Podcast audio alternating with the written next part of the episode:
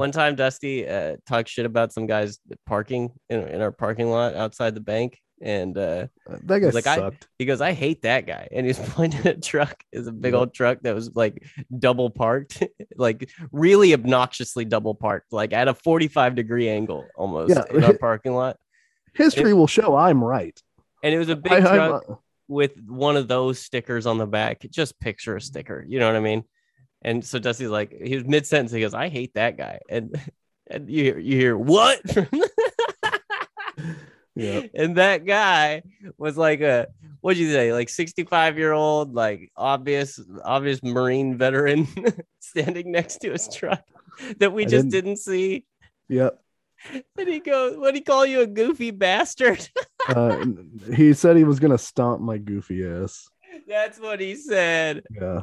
And I uh I I was on my break from work. Not to say that he couldn't have stomped my goofy oh, ass, man. but I was on my break, so I couldn't and I need this job. Whoever this guy is, he thinks that he can park sideways in a handicap spot.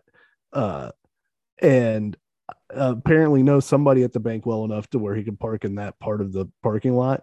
So I can't say anything to him because I need this job. So I just kept walking. But he seemed to take that as some sort of victory. Whereas, like, if it weren't on even ground, I wouldn't just read this dude the riot act for being an asshole. He's The- he's still wrong. It's very just funny. like okay it's and i i started laughing maniacally uh probably still within earshot of this old man yeah. it was one of the He's- funniest things i'd ever seen in my entire life It's it's very funny, and I can I can take my lumps, but I'm still right. Oh, of course you are. his- It was terrible. History will prove me to be right. Just because, Would you rather be right or funny though? uh, yeah, That's the question. uh, that is the question. know. The million dollar question. those are the things that I see all the time on like TikToks or whatever, uh, where it's like some dude won't do something because some person is acting like a crazy some person in a retail setting is acting like a crazy person with a retail worker. And they're like see you won't do nothing blah, blah, blah. right because like i target won't let me punch you.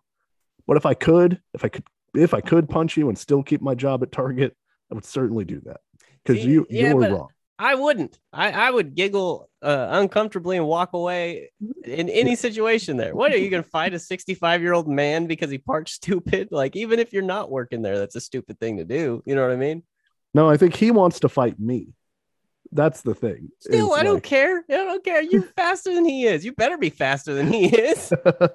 I'm I'm faster over a long distance. Literally, I will. probably he probably I get am- unless I'm doing the Pedro Martinez to Don Zimmer, and I'm just grabbing his head and just just uh pulling him or or or just guiding him to the ground. yeah, wheeling him about. I'm not gonna fight an old man no matter what he says about me. You know what I mean? Well, Sticks and man. stones, Dusty.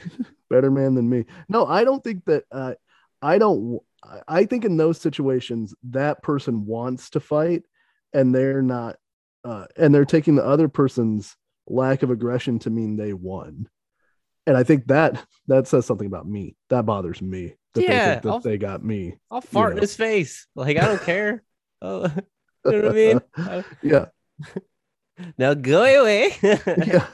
So anyway, that's the time an old an old man screamed at me. Oh man, it was great. Uh, Yeah, I wish. I had a video of it. I, I wish I had it like I could replay it whenever I want. There's I handled like, it. You handled it what? I did handle it correctly. Even Oh, if yeah. even if I were mad at it at the end, I still handled it correctly because I just left. Because uh but he's gonna go he's gonna go tell all his buddies he told a young guy what for. Uh, you know, this generation thinks they can just say whatever they want because they won't get smacked in the face or whatever. No, dude, I just I want to hear how he told people because I want to hear if he was like, "No, seriously, I parked like an asshole. yeah. I was damn I- near completely sideways across two plus spots." You know what I mean? I could see how this gentleman could could hate me. Did I Uh, what now? Of course, yeah. I had the sticker on there. I, I told him not to tread on me, and he went ahead and he and he He was a to tread treading ass motherfucker, man. He was a goofy ass treading ass motherfucker. he tried to tread on me. And I wasn't friend gonna- thought it was the funniest thing he'd ever seen. Yeah, his Probably his friend who I ass, s- too. his his friend who I assume has to have some sort of uh intestinal yeah, problem. Uh, yeah. I that- wouldn't beat up his friend, man. I don't beat up the sick. You know what I mean? Yeah. he's he's he's sick in like a scary way. You know what I mean? He got no Uh. color to him. He looks sad. He looks sad. His his shirt was wrinkled.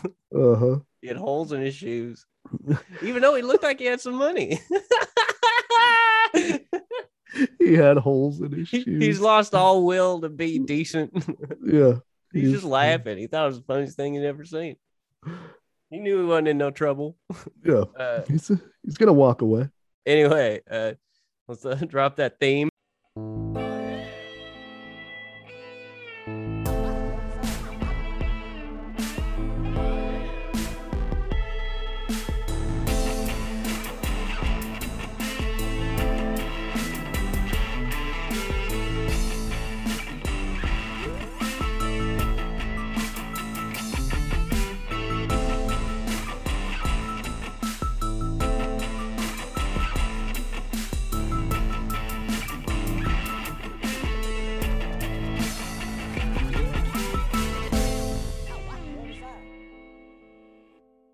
Kaplow, uh, or Kerplunk, however you want to say it.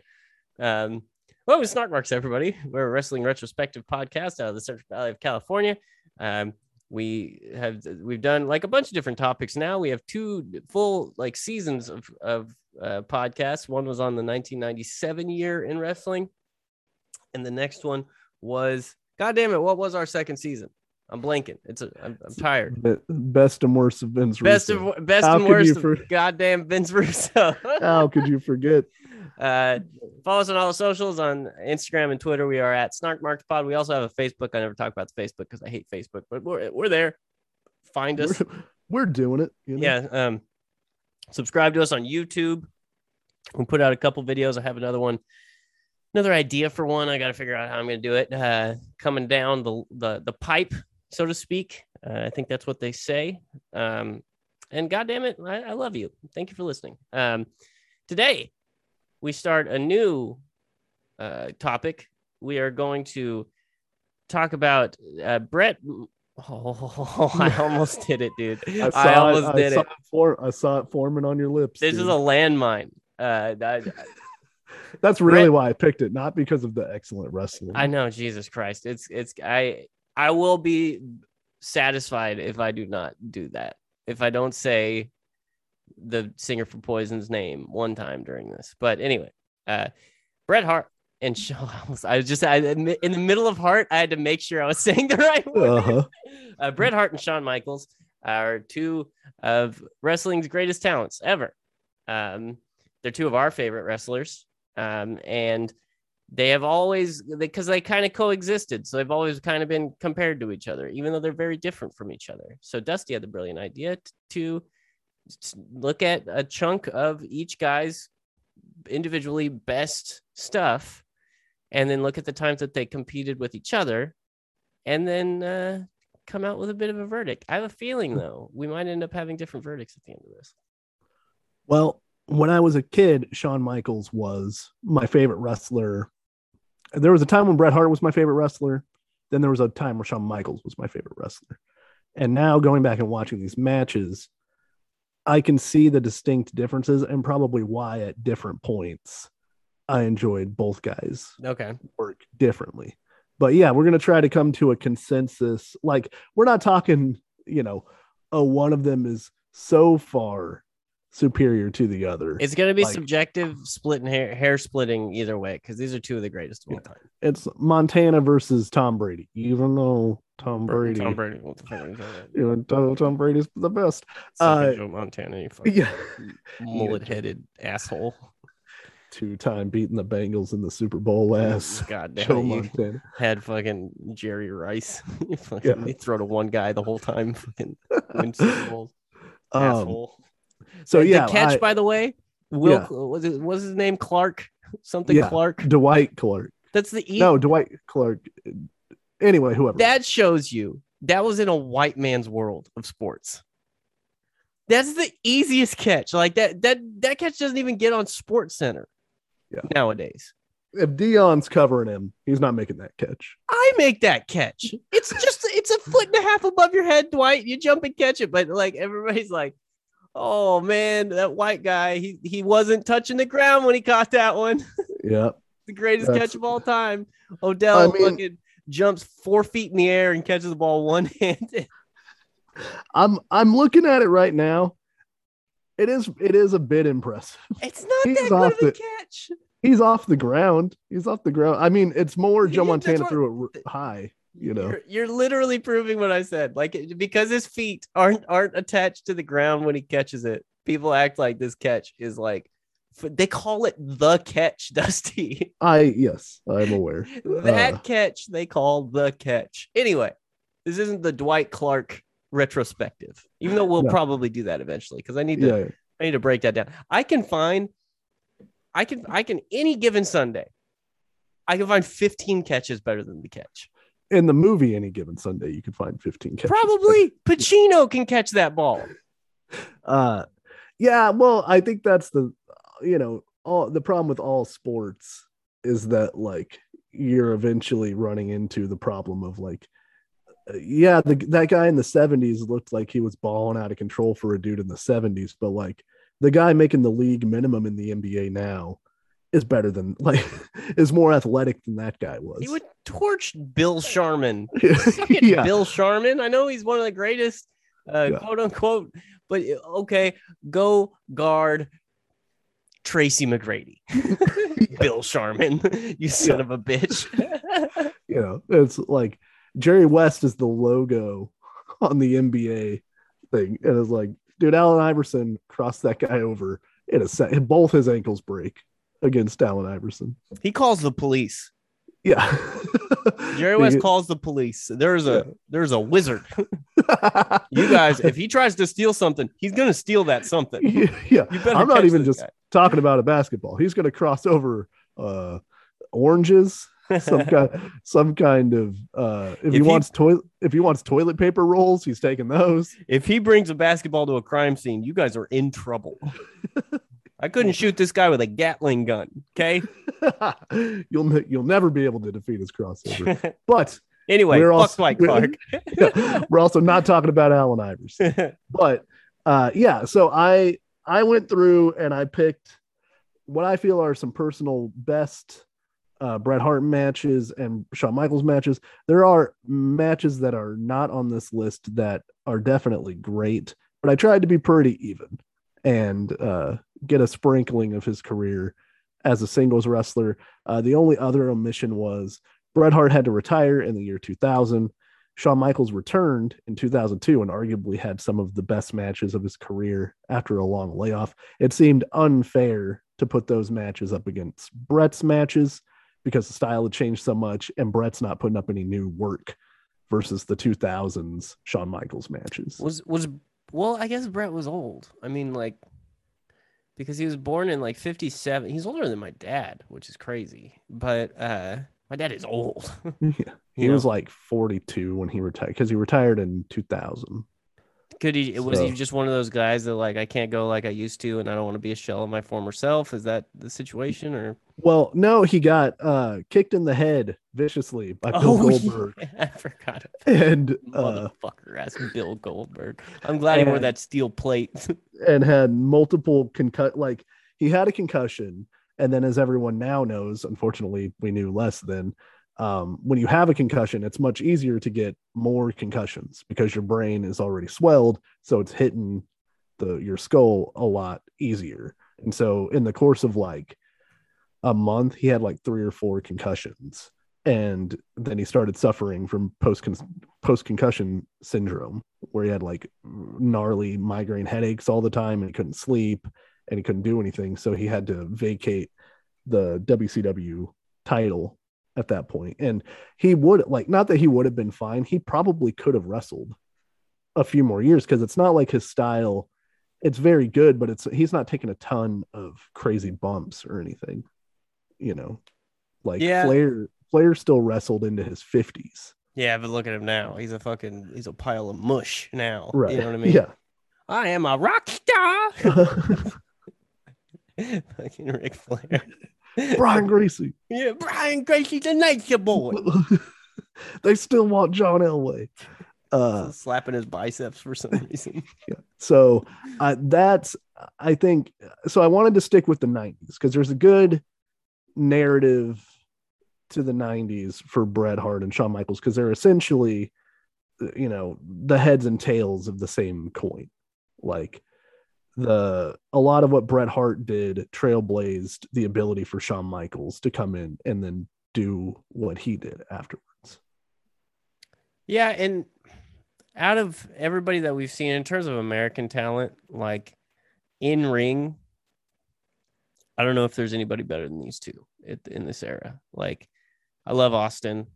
I don't think in ring he is Bret Hart or Shawn Michaels, um, especially after he broke his neck. You know what I mean? Like, I think maybe he could have. Uh, it could be a different story had he not broken his neck, but even then, like these are two of the greatest to ever get into the ring. You know, so um, I think and we've looked at the 90s quite a bit. Do you have anybody who's American, who's not, um, who is even Bret Hart's not American, but like who's in the major American like rosters who could hold a candle to these guys?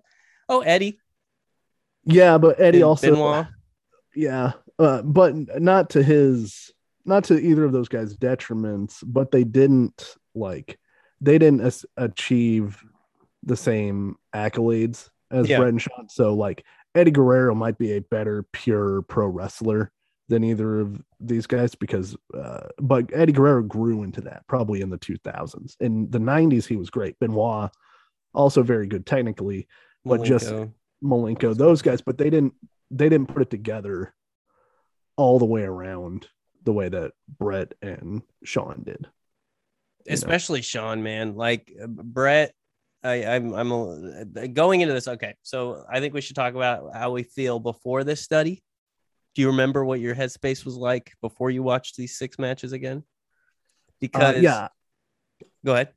I always thought Bret was the superior technical wrestler hmm um, and was a very good storyteller in the ring, but is always kind of telling the same story. hmm Like, in that his matches have a like they sort of follow a path, and Shawn seemed to be the more athletic, flashier guy, um, who would do who who could take crazier bumps and would do like crazier moves, but his matches don't have the same uh storytelling quality that the Bret Hart matches have. Okay, yeah, I could I could definitely see that. I my opinion was always, uh, especially given the, the context of the '90s that we just watched, was I like Bret's style in ring better. Mhm. Um, I th- I think the psychology of his matches is really good. I mean, Shawn his his stuff had good psychology too, but in terms of like upper echelon, like Bret, I f- I feel like there are cohesive stories to a lot of his matches. Um, and uh, I think he has this natural relatability, like this weird. It's hard to explain relatability because he is like a he's still like jacked and he's from Canada, like but like I watch it and I, I it feels like a relatable guy. He doesn't feel like this untouchable kind of persona. You know what I mean? Um, but in terms of like overall showmanship, charisma, mic work, uh, all that stuff, I felt like if you're putting together a top flight headlining pro wrestler, Shawn Michaels is the guy. Um, out of these two, uh, just because of, I mean, even the drama that surrounds him all the time and the the his charisma um, on the mic. I mean, the women loved him, the men hated him. He he he moved better in terms of like quickness and agility and stuff like that. But I, and that's how I felt before all this. But like watching these six matches, man, Bret Hart's so damn good. He's he's there are very little there are very few holes in Bret Hart's rest like actual wrestling game. His Like- matches were so grueling. Like he was always like it always was. It worked to exha- exhaustion in all of them. Um, and at least the ones that we're watching. I'm sure there were quick matches. We're watching some of the better, like longer matches. I'm sure, but like, Yeah. and there were, and he had. We'll we'll get into this deeper, but he had he always found unique counters for other people's moves that like made things a little bit more believable in my opinion. Um and uh like even with the cage match that we'll get to uh he made things a little more believable than a lot of cage matches that we watch. Um i think he understood that quite well. And maybe that's a stu hart thing. Maybe stu hart understood a lot of that stuff Yeah. um, or just old school wrestling i don't know i haven't watched enough of the old school older stuff but like um anyway Well- I'll, I'll, I'll that'll make more sense once i go into Yeah. detail later but um Well, to speak to your point too, I think it's interesting.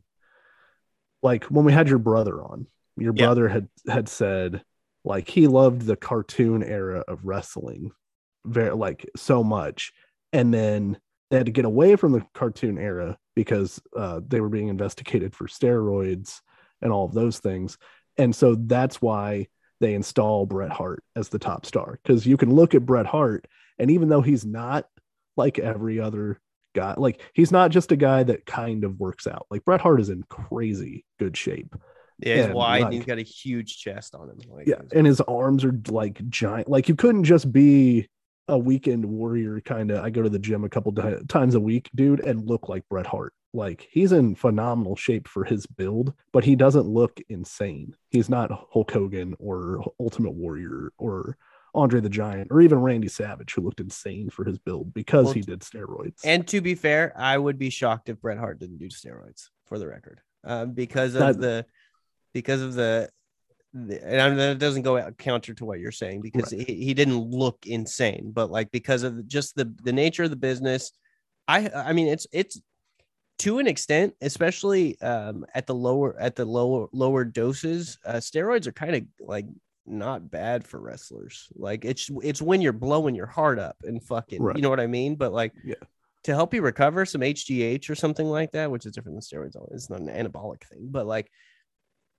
I, if anybody should take steroids, it's wrestlers. It's just, hey, fucking don't look like Scott Steiner, you asshole. Right, like, right. what are you doing? Well, yeah. So I guess I believe Bret might have said that he had done some steroids, but like he never got busted. So during the time whenever He was clean, yeah, testing- yeah, yeah. he was clean. But that didn't necessarily appeal to your brother because Bret Hart looks like a dude, just a dude.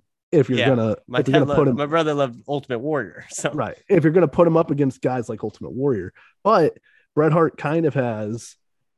Uh, I don't. I, I don't know if it's an exact analog. He kind of has this Nate Diaz kind of uh, chemistry to him, where like Da- Nate Diaz does not strike you as a super athlete necessarily when you look at him, but I think that helps make him relatable to a bunch of regular people, where you're like, oh, he's he he looks like a dude, even though he's not. Like Nate Diaz is in phenomenal shape and runs triathlons and could box any dude that thinks he could beat Nate Diaz in a bar fight. But he he does have an everyman kind of charisma to him that dudes that like George St. Pierre doesn't have. Well, you know that what, what what's funny though is I was going to make the George St. Pierre comparison because George St. Pierre, he had, I mean, he's one of the biggest. Uh, he's until Conor came, GSP was the biggest uh, gate attraction that they had in aside from Brock, but Brock was kind of a flash in the pan situation. You know what I mean? Um, uh, it's uh, Conor, GSP, and Brock are their three biggest um, uh, gate attractions, um, sustained at least. And I mean, it's not just they're both Canadian; they're both like they both just they wanted to compete. Like that's what I always feel about Bret Hart's uh, persona is he just kind of showed up and did his job, and like he wanted to come. He he was there to compete. He's not there for the bullshit like fucking baby mama drama and all this stuff that was that Right. that it, wrestling eventually became in the in the 90s which is why we talked about um, when we did the Vince Russo stuff, Bret Hart wouldn't have really fit in with a lot of that stuff because it, it would have felt so stupid to put Bret Hart in the middle of one of those crazy, stupid stories.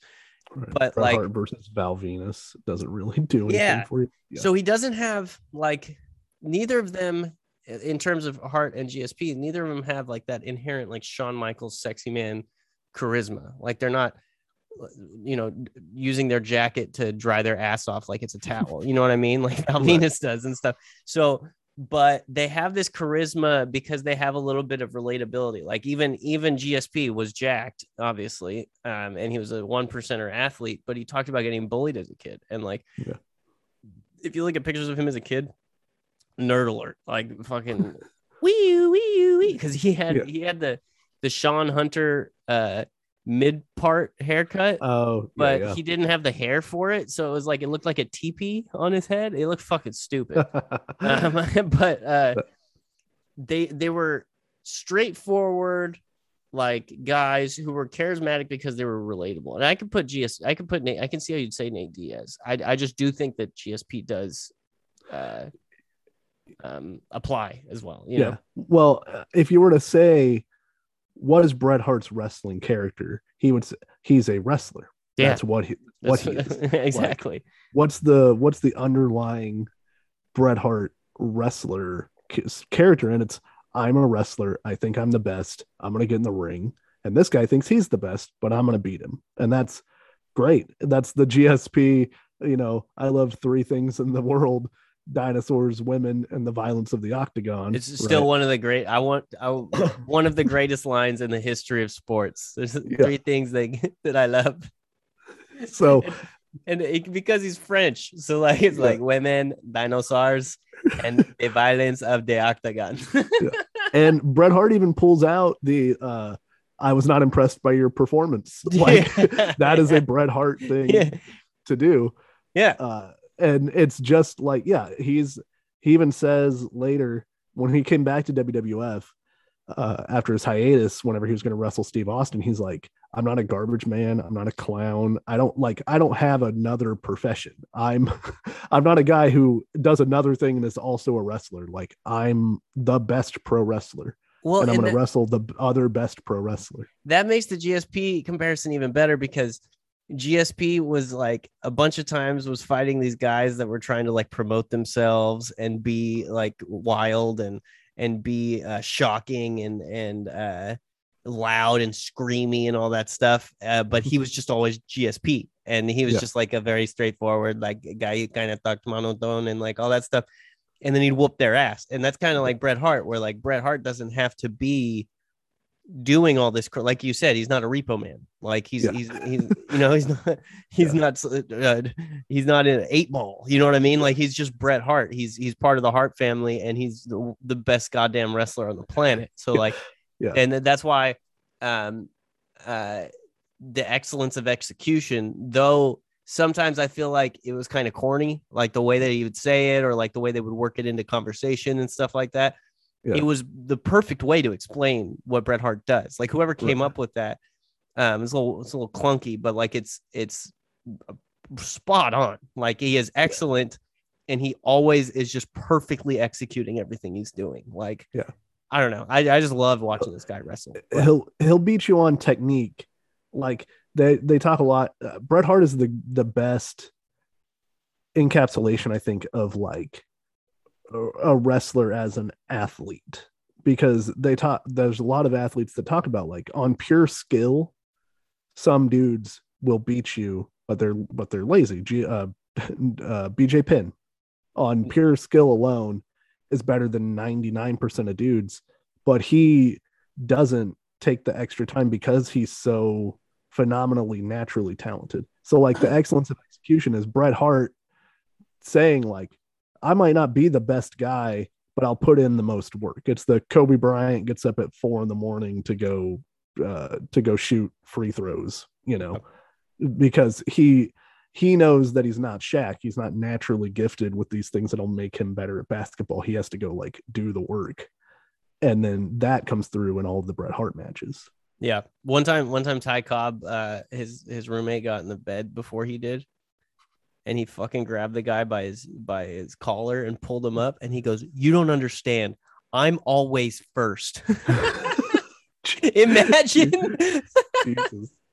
That's yeah, that's sort of the my you know, if there were a last dance about Bret Hart, because one of the knocks on Bret Hart is that he is a little too serious about himself. If there were a last dance about Bret Hart, he does have that Michael Jordan like, and I took that personally kind Yeah. of attitude towards things. okay. Yeah. Okay. Yeah, Uh, like Yeah, and well, and w- real quick, then we'll we'll just mention we we we watched a couple of extra videos, and there was one of Scott Hall that was calling. Scott Hall calls everybody a mark. Everybody. Like if you look up Scott Hall online, it's just Scott Hall calls uh, calls fucking Kevin Nash a mark. Scott Yeah. Hall call, Scott Hall calls Bret Hart a mark. Everybody's uh, Scott Hall calls the word the world marks. Everybody's a mark. You're a mark. He's a mark. Marky Mark. Like every everything is about how people anyway. Yeah. But uh he uh he said that he went to Bret Hart's house when Bret Hart was on top and that Bret Hart had pictures of himself all over the house, like Yeah. everywhere.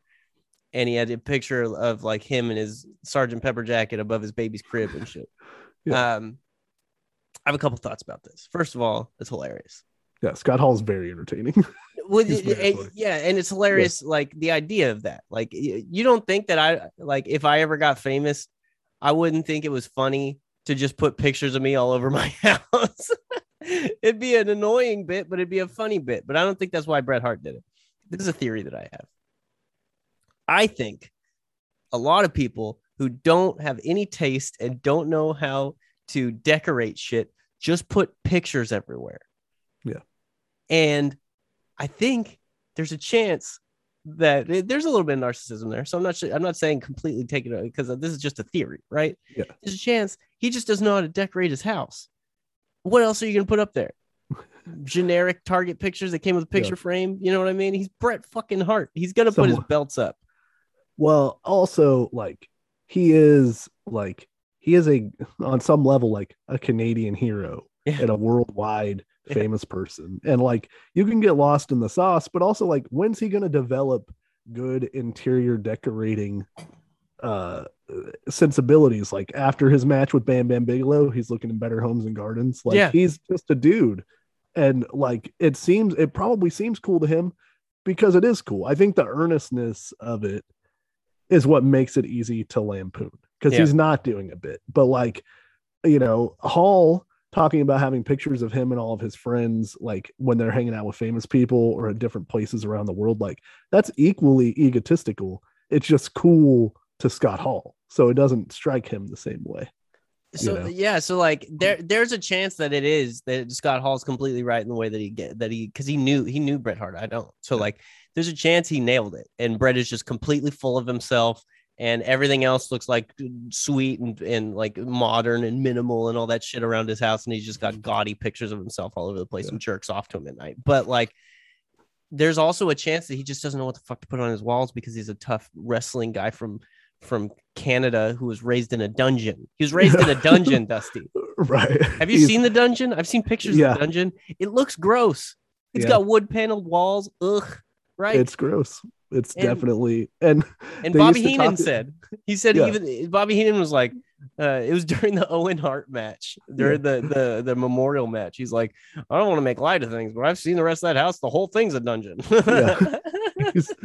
uh yeah i think there's also a scott hall clip i couldn't find it where he said part of the reason he left wwf was because they weren't they were plateauing all of the pay and they were calling bret hart the $400000 a year champ it was like bret didn't care if he made any more money as long as he got to put everybody in the sharpshooter every night he could make 400 grand and he'd be happy and so, so it like so it like capped. You can't make Yeah. more money than the champ. So the, Well, the champ's and- accepting 400 grand. right and bret wouldn't go to like to bat to petition to make more money because if hmm. bret asked for more hmm. money everyone else can ask for more money Yeah. but as long as bret got to put people in the sharpshooter every night he was happy being the $400000 a Oh, old simple Bret. He's a Yeah. nut, bro. All he needs is a snowmobile and some maple syrup, right? yeah he's I need to learn more things about Canadians. I go to the maple syrup thing all the time. Right. Snowmobile's a new one, I think. mooses Yeah, I need some moose horns. I don't know. I'll workshop it.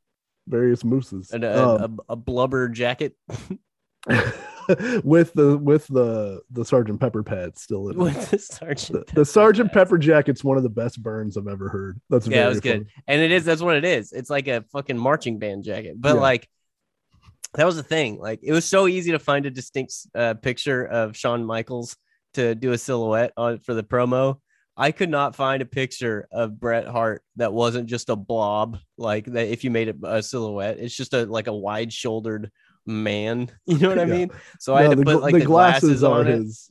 Yeah, the glasses are really his uh, moment of truth. You know, and the the glasses wouldn't center so it, because of the, the the nature of the program i'm using i'm not going to get into Yeah. the minutia but uh so it looks like he's looking like slightly to the left and it bugs the sh- i never want to see it again but uh like that Mitch. Hedberg joke where he's like, "My Oh, sister yeah. thinks that I'm weird, but I think she's weird. She's got a whole bunch of pictures of her and her family, and everybody's looking slightly to the left."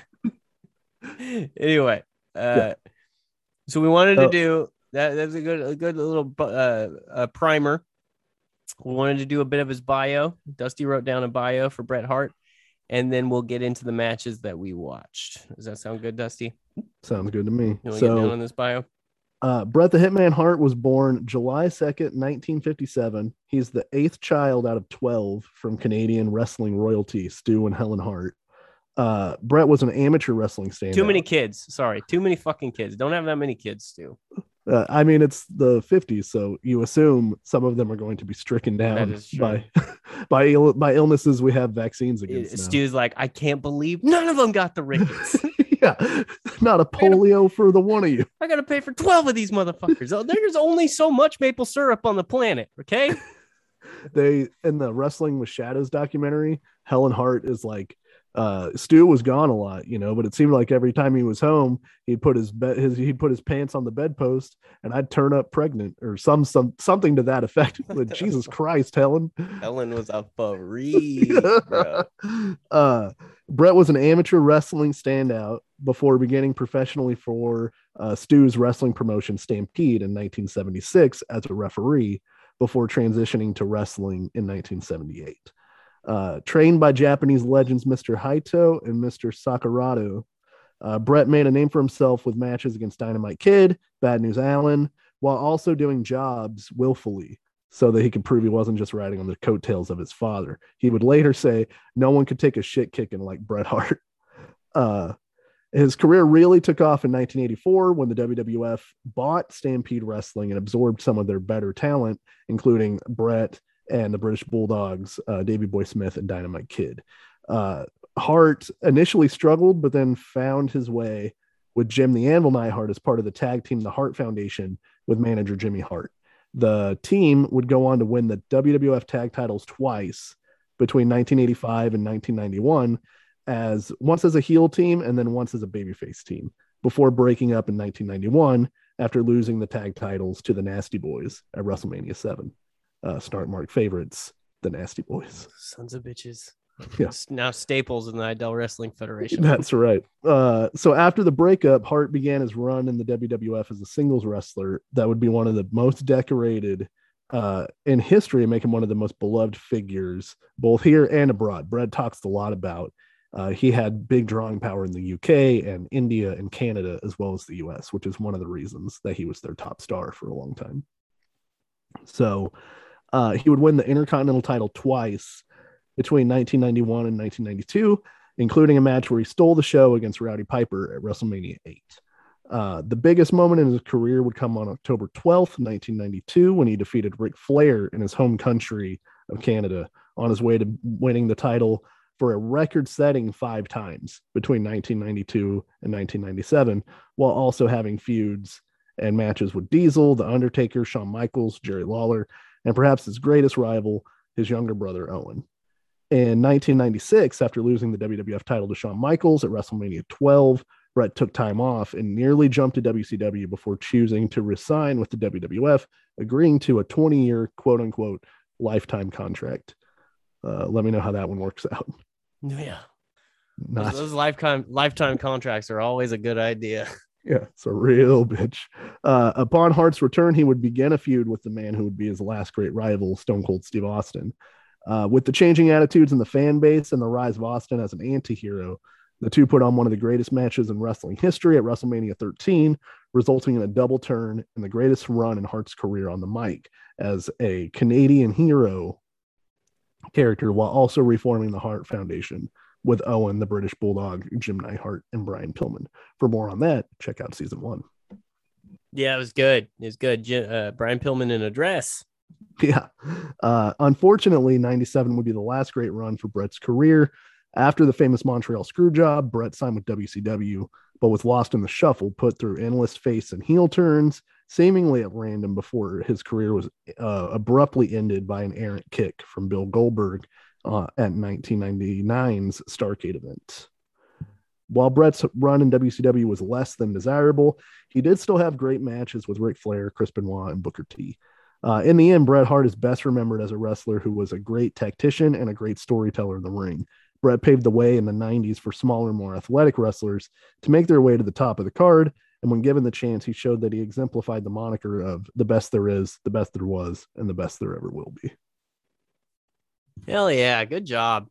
Thanks, man. Uh, what a, it really sucks that 1997 was basically the end. Like, it sucks that first of all, obviously, it sucks ultimately what happens with Bill Goldberg uh, being stupid, but um, handing over Bret Hart to Eric Bischoff, like, I just don't get it, man. I, well, I get it. I get why it happened. I mean, we watched why it happened, but like, I'm I'm really bummed. There is no wrestling god, is what I'm saying. If there was a wrestling god, Bret Hart would have stuck around and done some shit. But the thing is, though, like we talk about, we've said it a million times. Like, what would he have done in that era of wrestling? Like, I yeah. guess you could have done feuds, but they wouldn't have stood out really. I mean, they, or maybe they stood out because they didn't. They don't. They're not something crazy. But yeah, I um, I yeah. think uh, Vince even said like uh, whenever he let Bret negotiate with WCW, they're gonna have no idea what to do with you over there. Yeah, and that turned out to be true because I'm surprised WWE, Bret didn't see that. I wonder if he didn't watch WCW or something. Well, I think he, one he could tell he was getting he was having the squeeze put on him. Like he doesn't know that Shawn's going to get injured and go away in a couple of months, and maybe Shawn doesn't have that match with Undertaker, doesn't get hurt if things don't happen the way that they happen. But like, there's so much tension there. Like he's got to do something. He's got to go somewhere you know, like him and Shawn at that point couldn't coexist with each other. Yeah, and there's and, no there's really nowhere else, I guess. Um unless he wants to go to like Japan. I don't know if Japan was giving out a lot of money back then, but that doesn't seem like something he'd want to do. It seems like he wants to be in front of this North American audience uh because that's just what he loves doing. It's um yeah. When he spent the greater part of, you know, almost 20 almost 15 years at that point as like a fixture on TV in the US. Like, yeah and he probably figures I can go over there and Hall and Nash and Hogan and Savage and Sting and like there's guys for him to work with over there. I was excited whenever it was announced because there's a, now there's a whole crop of new guys for him to work with and feuds for him to revisit. They just I don't think that he realized the politics were as big a deal as they were there because the match is Hogan versus Bret if you're to do it. Like right whenever he comes over after being screwed, why isn't Bret Hart the biggest baby face in your company?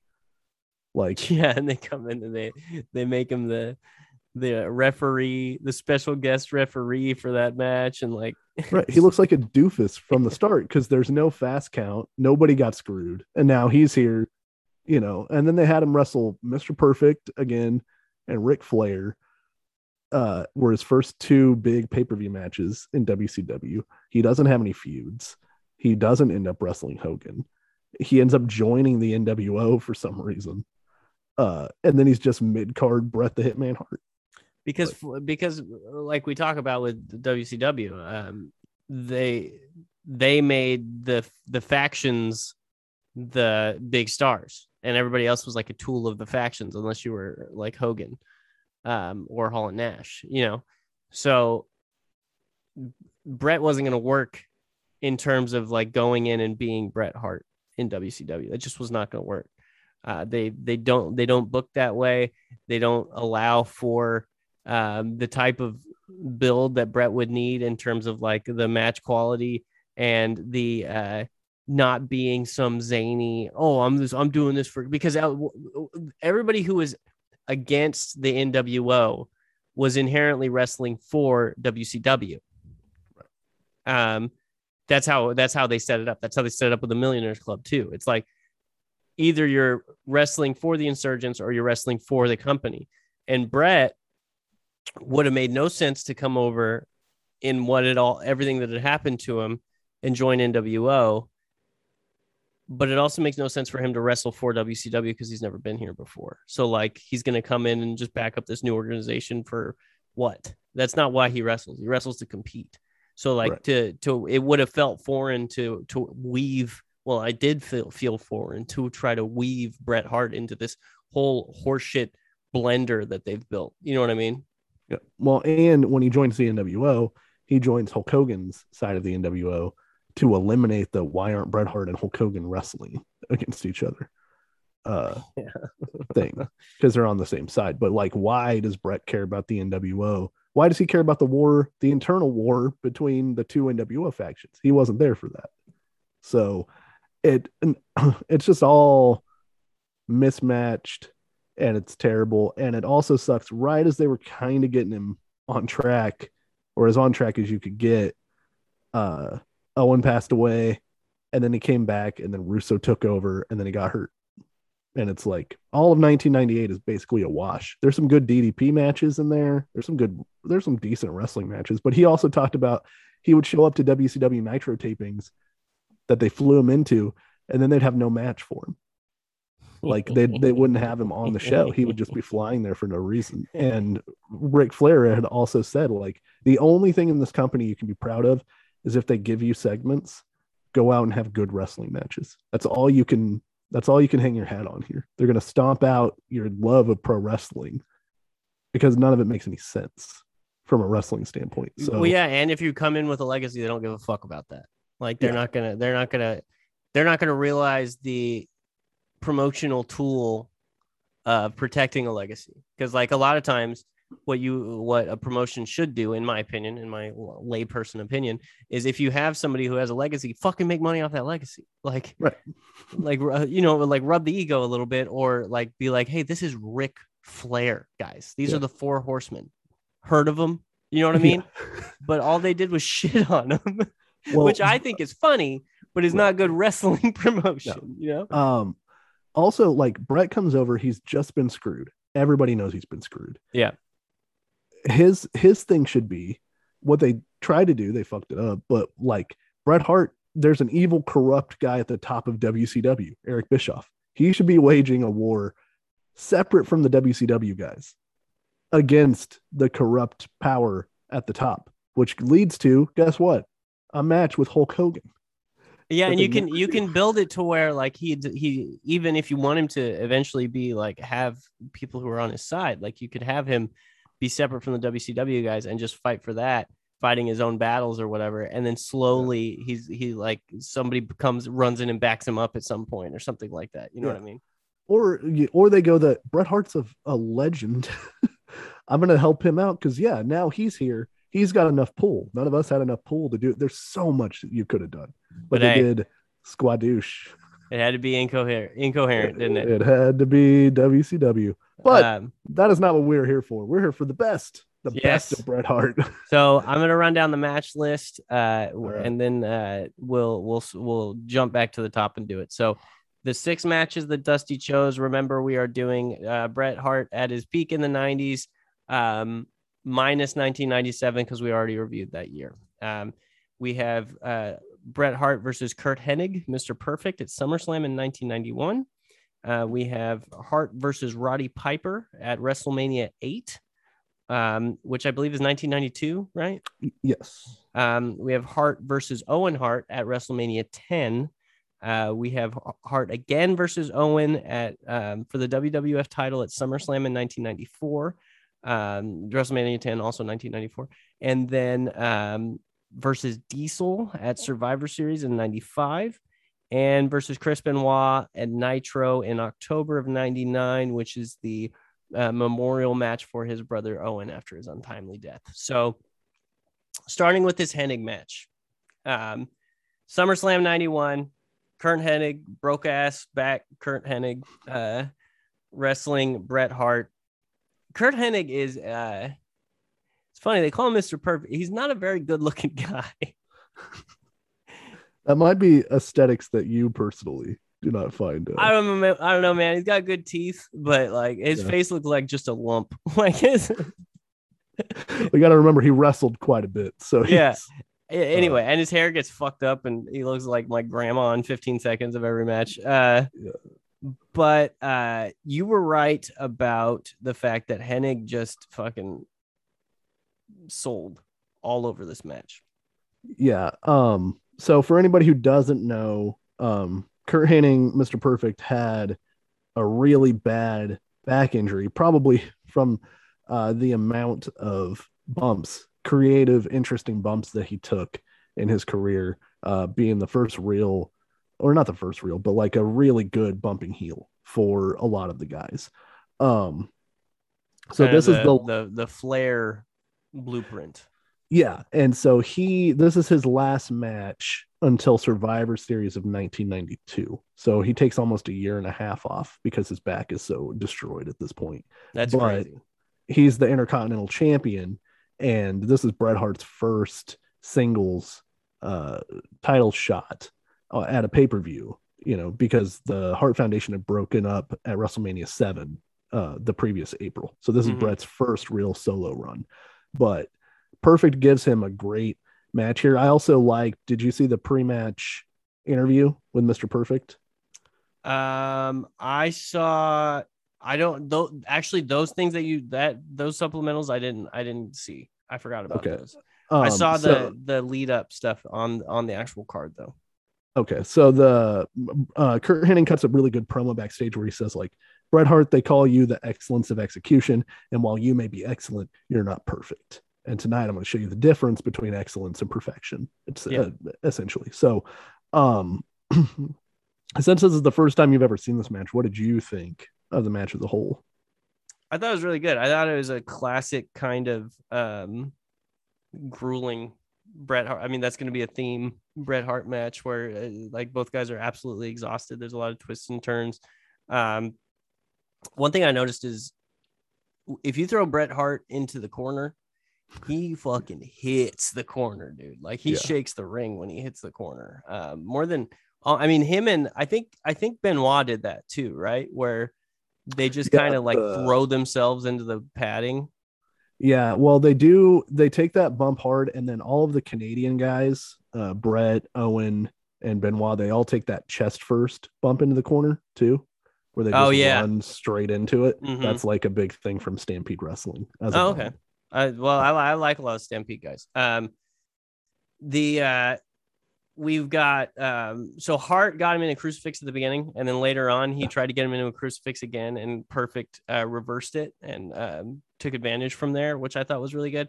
Um, and then uh, there was another part where uh, Bret grabs Perfect and throws him like towards the corner, and Perfect like hits the ground and like slides all the way across the ring into Yeah. the post. and crotches himself into the post. Yeah, but that wa- that was so. I don't think I've seen anything like somebody slide like that. Yeah. Um, I, I this was this was my favorite Mr. Perfect match I've ever seen. Um, but I just wrote this is a this is a great uh wrestling match. Um, it's- yeah if you're gonna try to i mean one of the main things is if you're trying to put one uh, i think mr perfect knew this was going to be his last match if not ever for a while. He emptied the tank for sure. yeah and he knows that like he's trying to put bret hart over big time because uh hart's the next guy. And i really liked like you said there's little callbacks throughout this whole match. Uh whenever hart gets the crucifix early and then perfect flips it into a samoan drop essentially the second time Yeah, and then um just all the different selling that Mr. Perfect does. There's a part after he's injured his back where Hart's kicking him in the hamstring and Perfect's next to the rope and he just keeps flipping like over himself every time Bret Hart kicks him in like a Oh, really yeah. exaggerated way. yeah, Um, I also thought this match did follow the kind of classic um wrestling idea, which was the babyface takes advantage of the heel. One on one, the good guy is always superior. And it took like uh, Mr. Perfect had to cheat essentially to get advantages on Bret Hart. And every time that they were even, Bret Hart would have the advantage. yeah. And so uh, there's also a part where Hart's trying to get back in the ring, and Mr. Perfect kicks the middle rope and essentially performs a low blow Yeah. on him during that part.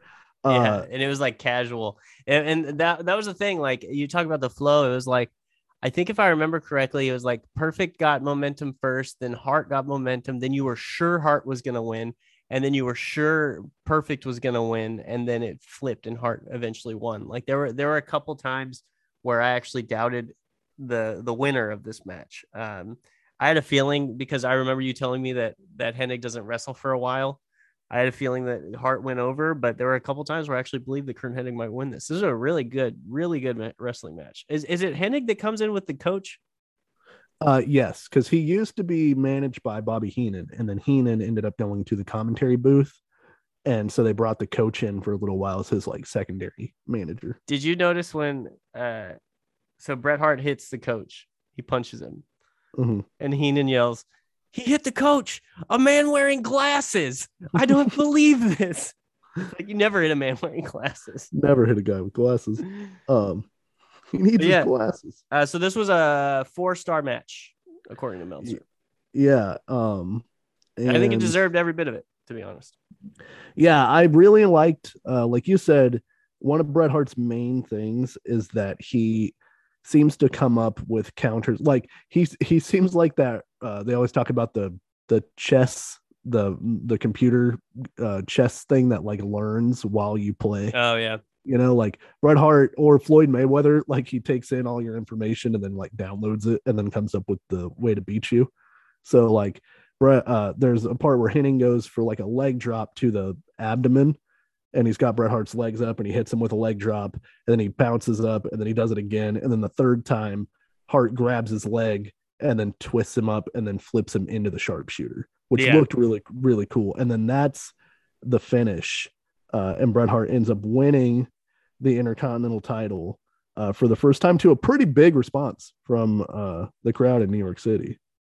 So Yeah, yeah. It was it, there was a big pop. I mean, because the the match built so well that I think um I think it was a really good. I mean, uh, perfect. Really put Hart over here. Like he genuinely did his job, um, which was awesome. Especially with- considering knowing how injured he was. It was awesome to see how much he sold. Especially like some a lot of things he did were not. It's not like he was protecting his back this whole time. This dude was flipping and flopping all over the place, and he. uh I mean, after after Hart beats him, Hart rips his fucking uh, singlet off, and like it was weird, Yeah. but it was great. yeah uh yeah i really enjoyed this match and i enjoyed going back and watching it there's also a really good according to meltzer there's a higher rated match that these two guys had at king of the ring 93 but i picked this one because it seemed to be more important to like the history of bret hart as a competitor to Yeah, win the yeah. intercontinental title Yeah, I think Uh, that's important. Is is is picking the the real landmark matches. They don't necessarily have to be the highest like rated. Right, yeah. Um, and so like Andrew said, this was a four star match, uh, and 18 minutes and four seconds. So imagine having your back so hurt that you can't wrestle after this, and you wouldn't have an 18 minute match where you also have to do your finisher is doing a perfect plex, which involves doing a bridge, uh, Ugh. and nailing it, you know. Uh, there's also a very funny uh commentary moment where Bobby Heenan, uh, Mr. Perfect's up in the referee's face, and Bobby Heenan goes, "Don't hit that referee." And uh, Gorilla Monsoon says, "Why? If he hits him, he gets disqualified and keeps the belt." And then uh, Bobby Heenan goes, "Then deck him." uh, Heenan, man, Heenan was uh was a uh, he was great in all these. Uh, one thing I did notice is uh, he- Hebner is a is a constant presence. Earl Yeah. Is he might be the the referee for every single one of the matches you picked. It's possible he was. Um, It's at least four of them. I, I don't know if I m- noticed all, all. No, I think there's one that there's like a chubby guy with a mustache, but like Hebner is at least four of them of the six, which Yeah. is uh, it makes it so much worse. I know that's why. That's why he was like, "Oh, Earl Hebner would never betray me." He'll take care of me. yeah um yeah so i really enjoyed this match um next we're on to Bret Hart versus Rowdy Ronda Roddy Rousey, yeah. Yeah Rowdy Ronda Rousey At- WrestleMania 8 uh in the Hoosier Dome in Indianapolis um I remember really enjoying this match when I was a kid. And then um, upon rewatch, I enjoyed this one and I enjoyed the promo segment. Did you Yeah, see the- this promo segment? Yeah, the promo segment was good. Uh they uh where they were like um at, at one point they're talking shit to each other because they were they were you said it was babyface versus babyface, but Yeah. Rowdy Roddy Piper is Rowdy. So Yeah. they're they're talking shit to each other, and the whole time Rowdy is just like slowly inching his hand behind his belt on his waist, and uh Hart's like uh, I would have got you or something like that, like they were gonna fight. And Piper pulls up a belt that was wrapped around his hand. He's like, "No, you wouldn't have." Yeah. it, was, it was good. Uh, and then he's telling a story about whenever they were kids and how there was only uh, ever like his mom would make bologna for bologna sandwiches for him. There's only one piece of bologna and one piece of bread. Yeah, Like, and I can't know. remember everything he was saying, but he was like insinuating that Hart was like a stupid kid when he was growing up, and like He, Uh, he wet the bed until whenever, like all of this different stuff. you said uh, that uh, you in your text to me, you said that uh, Bret Hart lost that belt in two minutes at a house show because he was quote unquote sick. Yes. What's what's the story behind that? Um, so it uh, turned out that I believe Bret had there's two conflicting reports. There's one that he was going to W he was thinking about going to WCW. This is the IC title. Yeah. So that he was thinking about going to WCW, so they just got the belt off of him on a house show, and then he re-signed, and so they were going to do this match. Who as beat him at the house show? the Mountie? Uh, one The- of the, I, I don't think you've The Mountie. yeah.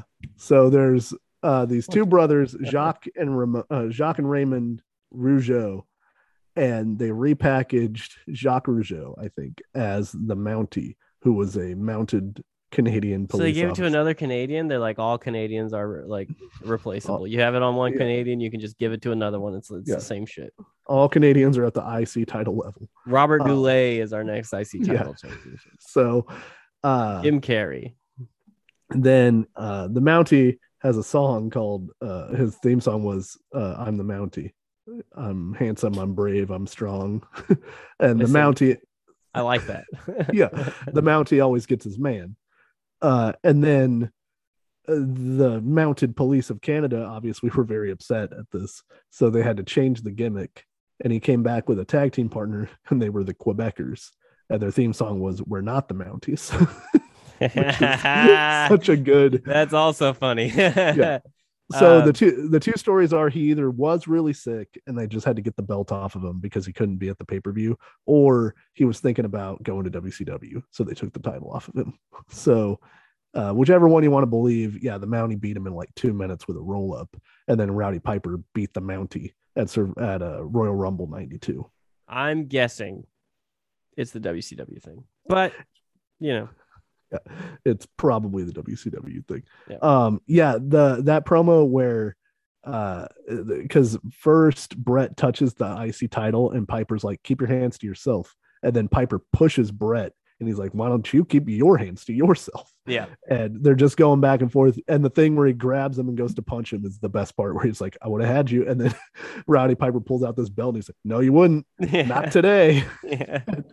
Uh, so this is uh, again a rare babyface versus babyface match between Roddy Piper and Bret Hart. Uh, Bobby Heenan's great again at the start of this match. They're doing a stare down, and Bobby Heenan just goes, Two ugly people just looking at each other. just a mensch, Bobby Heenan. Yeah. Uh, I wanted to point out Reba McEntire sang the national anthem before this uh, at the beginning of this event. yeah. My mom looked so much like Reba McEntire. It is insane. Oh, I could, yeah, I could. she had the same haircut at that time. Yeah. Like it, it, it- the same type of makeup, like exactly looked like my mom. It was crazy, but It's uh, very, uh, it was very popular at the time. very of the period. Yes. Yeah, Uh, um, this is this is a, I, I love that you picked this match because this is my, one of my favorite things. It's very hard for me to define this or to put it into words, but Bret Hart's like internal pace is different. Um, in meaning most of his matches are like at a uh, at a very steady but not very fast pace. Yeah. You know what I mean? Like I I I- I'd probably really annoy people if I started clapping in the microphone to to to show like the difference between like there's a difference in beats per minute between Owen Hart and Roddy Piper. Yeah. They're complete contrasts to each other. And I think you always see that in Hart's matches, but it's even more apparent when he's wrestling somebody like Roddy Piper, this intense person that just wants to go fast, when Bret is just really methodical and really like all of his matches seem to go at the same pace. You know what I mean? So this is like a, Yeah. an ultimate battle of internal paces that I really enjoyed. Well, and I enjoyed like uh this match has a very and this will be a ongoing thing. It has a very good internal story. Yeah. Like where Bret is kind of being a heel. Like he's doing all these sort of things to try to outsmart Rowdy Piper because he knows Rowdy Piper's uh, crazy like a fox and is wily. So there's a part where Bret like throws a drop kick and then he pretends that he popped his shoulder out in the meantime and babyface Rowdy Piper is concerned uh, for Bret and then nearly gets small packaged for the win because Yeah. Bret is doing whatever he has to do to win the belt, which is what he said in his promo.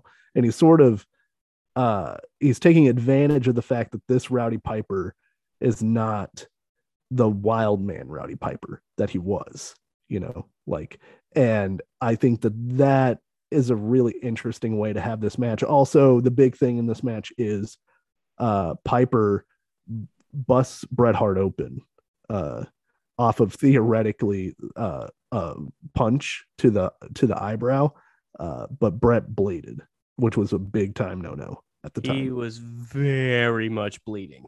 Yeah. he, he bled a he, lot. bla- he bladed and didn't get in trouble because they couldn't particularly pinpoint the exact moment that he bladed because he's very good at it. And he said that he did it up near his hairline where it looks like it could really happen on accident if somebody punched you, you know, and or it was like a stiff shot, then it could happen. Whereas normally you bleed right from the center of your forehead, which like that's never gonna that that rarely occurs, you know. So uh they couldn't get him later on in the show. Ric Flair bladed uh and got in trouble and got fined a big amount of money because Ric Flair only blades the way Ric Flair does. And they were like, come on, dude, very clearly. Yeah, Bret ch- talked a bunch of shit about how Ric Flair bladed. Uh, Yeah. in, his, I think in his book or something like that. Like said that he was a really, uh, basically irresponsible blader. yeah that he was very sloppy in the way he did it but they so then of course now there's more sympathy on bret and the whole match is built around this thing where like does piper go in for the killer blow and use his killer instinct or is he trying to be a good guy and in the end being a good guy catches him because hart is able to beat him because uh piper there's a ref bump and piper goes to get the bell to whack Bret Hart with it, but he's conflicted about it the whole time. Did you hear the Uh, heat when he was holding that bell, looking around? That Yeah. fucking crowd was going crazy.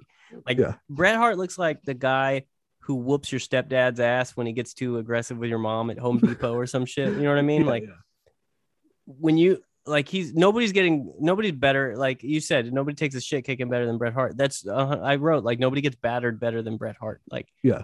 and he garners sympathy the entire time. So if you're beating Bret Hart's ass, like people are just like, come on, Bret, like get up, man. You know what I mean? He And this, match, this match was 20 years ago or 30 Yeah. years ago, and I'm sitting there going, get up, Bret. Come on, yeah. man. Come on, bro. There's actually somebody in the crowd. Uh, I'm, I made a note. Someone in the crowd yells, "Come on, Bret!" Really? yeah. Um. So Piper goes to use the bell, and Bobby Heenan's trying to egg him on the whole Yeah. time. Hit him. He's like- yeah, he's like, you know the old saying, "What the hell? Use the bell." And, uh, So Piper throws the belt away and or the bell away and decides to slap the sleeper on him. And then Bret walks up the ropes and reverses it to uh, pin Rowdy Piper in 13 minutes and 51 seconds on again like a cool roll up reversal using the other guy's move against him. yeah, uh, it seems like a lot of times uh he maybe even as a as a person, like like as a coworker or something, when he, you know how when if you're watching wrestling with a guy who's not like a wrestle a wrestling fan, if somebody does does a move that's like not believable, they'll be like, why doesn't he just fucking just drop down? Like, or why, why didn't he just do Right. the- like stick his leg there or something? Yeah. Um, it seems like Bret Hart listens to those people and does that. Yeah. And then if he doesn't do that, he may he he does he doesn't do it in a believable way, meaning like maybe he's too hurt to think about it or he's too exhausted to move or anything like that. But like if he's fresh Yeah. and you put some of that hunky shit on him, he's gonna do what the what the common sense would tell you you should do in a situation like that to get out of whatever move, you know? Yeah, So- like the why wouldn't you just bite mankind's fingers guy? yeah, just bite his hand. Uh, Uh, this, yeah, uh, I- that is a three and a half star match. yeah, I really enjoyed uh, this match at the time, and it's the first uh, pinfall loss for Rowdy Piper in the WWF since he came back in like 1985. And all of his runs since then, he he never got pinned. So like Hogan never beat him clean, uh, and he he gave this to Bret Hart because again, he like that promo rings true to some degree. He does respect Bret Hart Yeah. and this helped again make Bret Hart of his two. Those are his two intercontinental title runs, and you could see that, like you said, the crowd was so into Bret Hart and wanting him to win that, like, you could see that he could be elevated to the next level. An absolute major league heat for that for that match. And that's Yeah. that's Piper and Hart. Like you you've got the the best of both worlds in terms of how to generate heat. And it was just perfect. It was like I said, like I said, three and a half star match, but it was like in terms of crowd reaction, that's in in the fours easy. You know what I mean? Yeah. Um, so we move on. Yeah, Um, we got Bret Hart versus Owen Hart opening the show for WrestleMania 10. Um, and I I love all of this, man. This whole angle is so well put together. The video package that they do for this at the beginning explaining the the Bret and Owen story is really, really good. Um, I thought Owen showed a lot of personality in this match, like leading up to it. All of his like, I was in the shadow and you always thought you were better, but I'm really better than you, and I'm gonna show it. And the way he calls him brother is so like hurt. And I'm gonna beat you, brother. And and they, Like- they both do that uh, but but uh bret does it like i'm gonna beat you brother and and and owen's like i'm gonna beat you brother Yeah. Like, owen was the perfect little brother like in the, Yeah. when his voice and the way that he delivered everything the fact that he's blonde and bret's brown headed like i think that Yeah. even added to it like he's the baby boy you know what i mean Yeah. i love owen hart like owen was fucking so good he was so athletic he moved around so well, but he was also such a little like he was such a good little shit. You know what I mean? When in in this feud, like he was good at, in other ways in uh, in uh, other times in his career, but in this feud, he was such a good like annoying little brother who Yeah. was just fucking sick of it. Like I'm just ready to beat your ass and be the man. You know, Yeah. so like, uh, I thought it was great. I have a question that I wrote. I should have asked you before, but um, uh, who came up with the Hitman gimmick, like with the glasses and the pink and all that stuff? Do you know?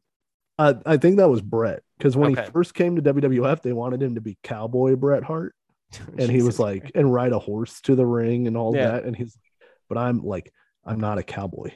like, and he's like, where I'm from in Canada, if you're if you say you're a cowboy, you better be a cowboy.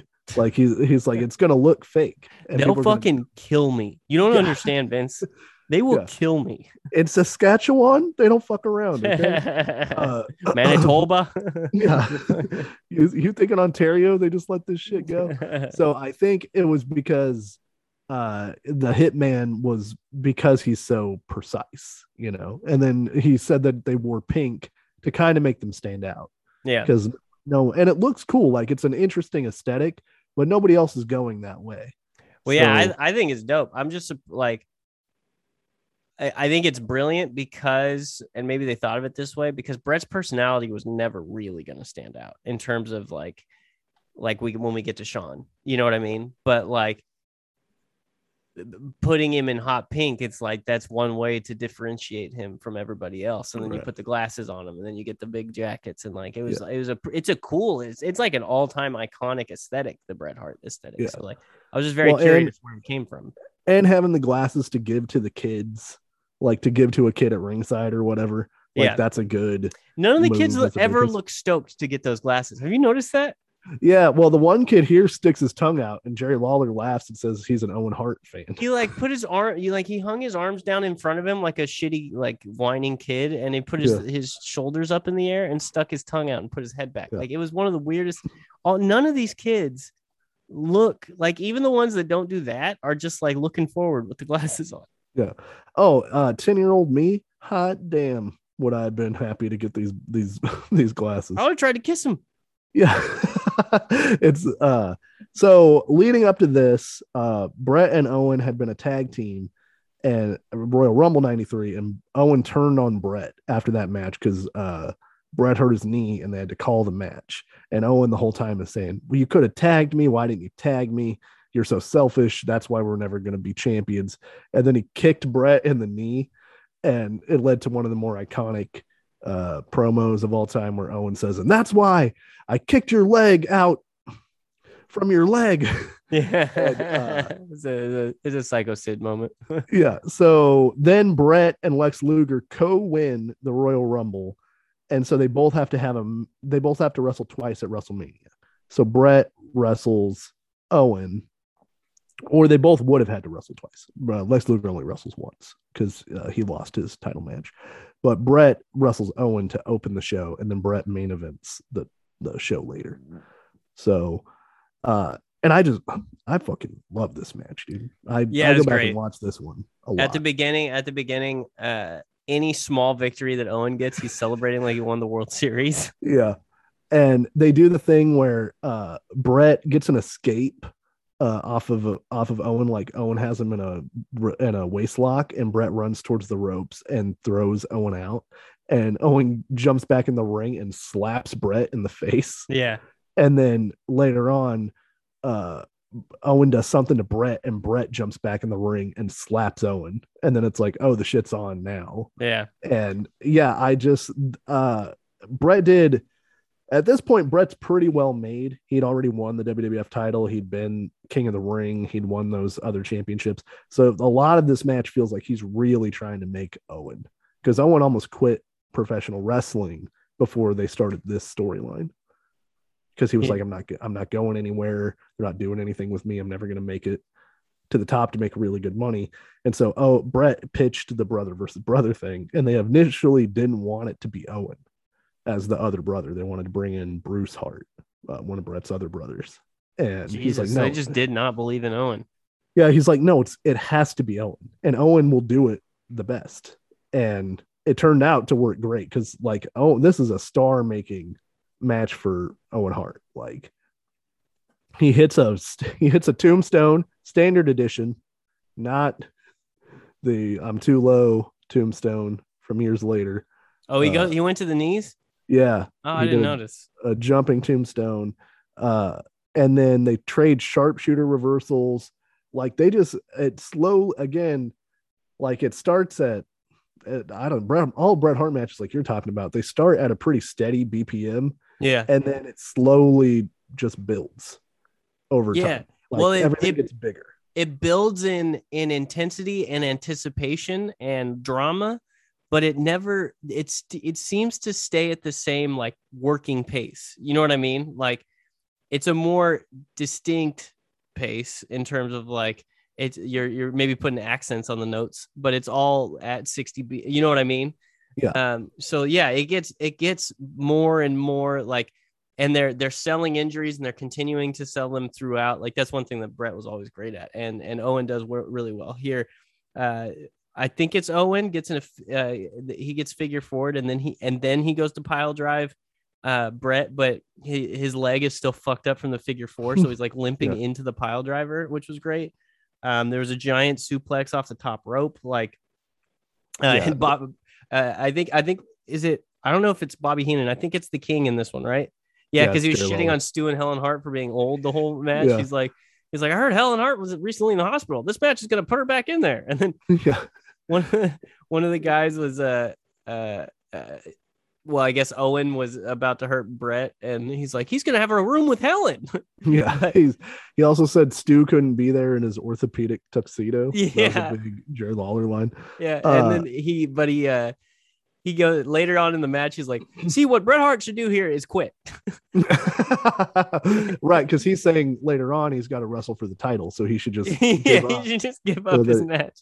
um so uh to the selling point bret's still selling his knee that he hurt at the royal rumble because he does a like a tope uh, like a dive over the top rope and then he hits the floor and he starts selling his knee again And Oh, it's like- really? yeah it's like ddp's ribs it's just a long it? Injury I love that shit, man. I love it. Like some guys can't sell an injury for a whole match. no And and Bret Hart sold an injury for a year. Owen has like great exhausted face. Like he's in over his head and he knows that he is, and now he's got to like pay the piper, you know? and he did really well at like playing the frustrated bratty kid throughout it too. Yeah. Um, so the end of this match is Bret goes for a victory roll out of the corner, and then right, and that was a Bret Hart thing that he had used to win some other matches. So he had built this as like a secondary sort of finish, and then Owen blocks it and gets the pin. And as soon as he kicks out, you can see Bret is so disappointed, and Owen can't believe what happened. His Yeah. face is so good whenever the referee's raising his hand, and he's so confused that he won. And then it kicks in, and he's and he's so happy. Uh, So did Bret? Bret went on and fought for the title that night. yeah, Bret wins the belt uh, at the end of the night. That's crazy. I, I this was a who who do you who do you think's gonna win situation for me? Because it's like Bret is scheduled for a title match later this this evening. He can still kind of not put his brother over, but he could still like um, really help his brother by having a great match here, which he does. Uh, they're they're gonna just have him win the match, uh, and then I was like, "What the?" F-? I wrote Bret got pinned by his brother the night he was supposed to fight for the title. Yeah. So Bret wins the title from Yokozuna later that night, and all the wrestlers come into the ring to celebrate. And then Owen is standing in the aisleway watching Oh, the shit. celebration with his arms crossed, and Macho Man has the ropes open, and he's like, uh, like Come in here. asking, yeah, he's like, "Come on, man, just," go. and Owen just standing in the middle of the aisleway, just giving his brother. Is he in street eye. clothes? No, he's in his wrestling gear still. He's still in his gear. Eddie's Eddie's uh he later, you know, later he uses it in the promos. He's like, that was the biggest night of my life. And again, you you stole you stole it from me. Because at the end of the night, you had the belt, but I beat you. you know, oh yeah, It's like that's a good. it's That's a good. That's that's great storytelling. Um, yeah. And he's uh I want to see a picture of him fucking bummed out standing. in- so I love Owen Hart, man. I just love uh Owen immediately gets a post-match interview. Uh did you see that? Like they go to the back with Todd Pettengill and Owen does a promo right after uh he wins. But he's he's got like spit like in the corner of his mouth because I think he's probably got cotton mouth. Yeah. from wrestling. Uh, because this match was 20 minutes, 20 minutes, 21 seconds, and he's got like a little bit of just spit at the corner of his mouth while he's talking, and he's like, I wouldn't take anything away from Bret, but I'd be very surprised after the beating I just gave him if he's gonna make it to a title match later tonight. And uh That's that was a hard that was hard fought, but I'm the winner, you know, and I'm I'm gonna be the champion. It's it's so good. And Yeah. this this is a four and a three quarter star match. What do you want, Meltzer? What's the quarter? What quarter of this is not Japan. it's not good? Yeah. If we're in the Tokyo Dome. If that Uh, was if that was Darby Allin and MJF, that's a six star match. Yeah. Um so the so Bret and Owens feud continues um uh into the summer, of course, and it culminates at WrestleMania or at SummerSlam uh of that year, SummerSlam 94, in a steel cage match. They have to finally uh settle in in a cage. And this is one of the best cage matches of all time, also because they were not allowed to do blood. Uh, oh, okay. Which is like makes a cage match so much more difficult. Uh, but the um Bret oh Owen also gets uh Jim the Anvil Neidhart as his second because Neidhart comes back and then turns on Bret at King of the Ring in 1994, the King of the Ring that Owen Hart wins. So now Owen's the King of Hearts. Fuck Uh, yeah, dude. yeah. So, uh, and then I sent you some stuff, and then there's a video package as well. I don't know if you saw some of the stuff leading up to this, but I thought like Bret Hart gets knocked a lot for his promos. Um, uh, but I thought his promos here were good. Like, yeah, they were some of the best promos I've seen him do where he's like talking about this isn't something I'm proud of. I wish we didn't have to do this, but we have to do this now. Like it, it, Owens crossed the line basically. Yeah, he's like, who would who would want to fight his brother in a steel cage? Like, nobody's happy about this. At the end of the night, Uh, you know, yeah it's barbaric all of this different stuff it's it's very well done and it's like it is the type of storyline that's very easy for people to get into and yeah, he goes, I "I'm think- gonna beat you, brother," and I just hope after it's all said and done that you can live with it. Yeah. it's like Uh, God damn. but he does call it the SummerSlam. He, he- he did it ag- he did it again. He did. God Yeah. damn it, he did call it the SummerSlam. Um, This Monday at the SummerSlam. I love I love that uh so the first matchup Owen was celebrating little victories like we talked about like he'd, he'd trip up Bret and and celebrate or he'd he'd he'd land something and he'd celebrate at the beginning of the match cuz you and that like almost projected the own doubt that he had in himself Yeah. um in this matchup I mean he won the last one so he comes out aggressive and powerful at the beginning um Yeah. and he's beaten Bret up pretty good and Bret's hurt. And this is this is another like Bret Hart thing. Like Bret's hurt and he gets up and he headbutts Owen, but he collapses. Yeah. Because he's so exhausted and beat up already. Um, I love I love the little stuff like that. Um the this is one of the better examples of them of the hearts, Bret specifically, um, trying to be realistic in wrestling because there are a couple you can't do a well it's very hard to do a good un, fully believable steel cage match um but they did their best at it in this one um they anytime one of them had a chance to go for the door or try to climb they did Yeah. um and they literally probably what 30 times somebody Yeah. tried to get out of that fucking thing and like they were Pete Rose diving at the door and they were crawling and beating the shit out of each other on the ground right next to the open door. And like, um, uh, the one thing I wish wouldn't have happened, and I, I know you you kind of got to do it to build the the drama, is when the guy is on the other side of the of the fence and he Yeah. could just jump off the cage. But you touch him on the top of the head, and he climbs his ass back on back into the cage every time. he's got he's got him by the hair, dude. yeah, just know, fucking. You lose your hair over There's there's so many opportunities. you're gonna But- be the champ. Yeah, the the only one that's really tough because they do a lot of that, like diving for the door and making it look like a real struggle. they did a real good job of that. Like they beat the shit out of each other down there, we're really looking like they were trying to to like scratch and crawl their way out of the out of the. And then even some of the time on the over the top escapes, Yeah, it was like you know he's grabbing him by the by the seat of his singlet, so like then he can't get away.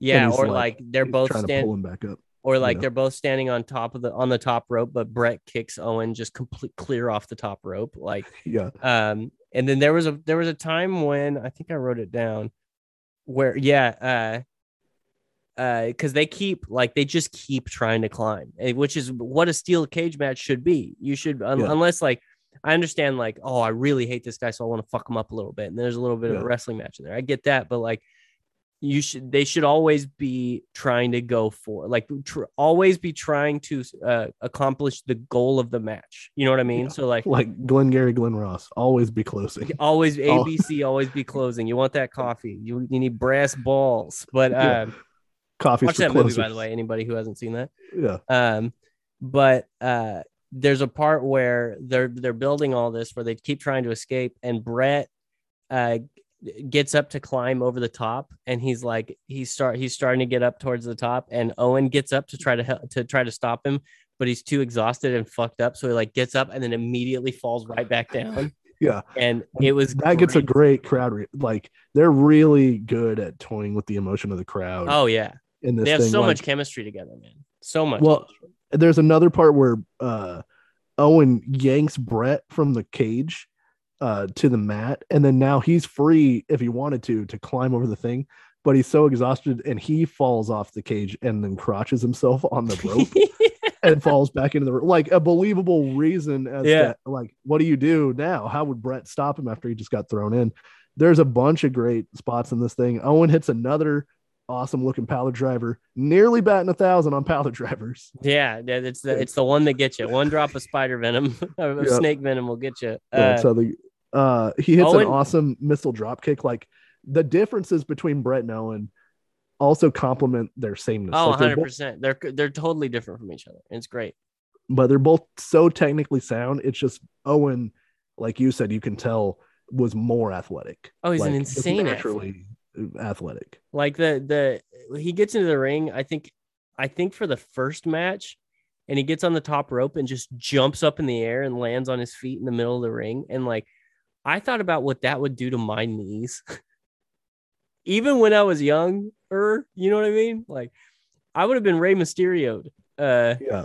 Have you seen Have you seen the South Park where uh, Kyle gets uh, he, he gets taller because they put and they put testicles in his knees? No. He he wants to play basketball and he dunks a basketball and both the testicles just explode in his knees. That's what would have happened. Yeah. Uh, but but there there's parts where like literally like genuine dangerous spots like Owen falling like he fell and crotched himself. He also fell at one point. He fell and hit his legs on the ropes and just like flipped onto the ground. Uh, Yeah. That was crazy. And um, there's a part where they're both like on the top rope trying to climb, and Owen punches Bret, and they both like just fall to the ground. Um, Yeah.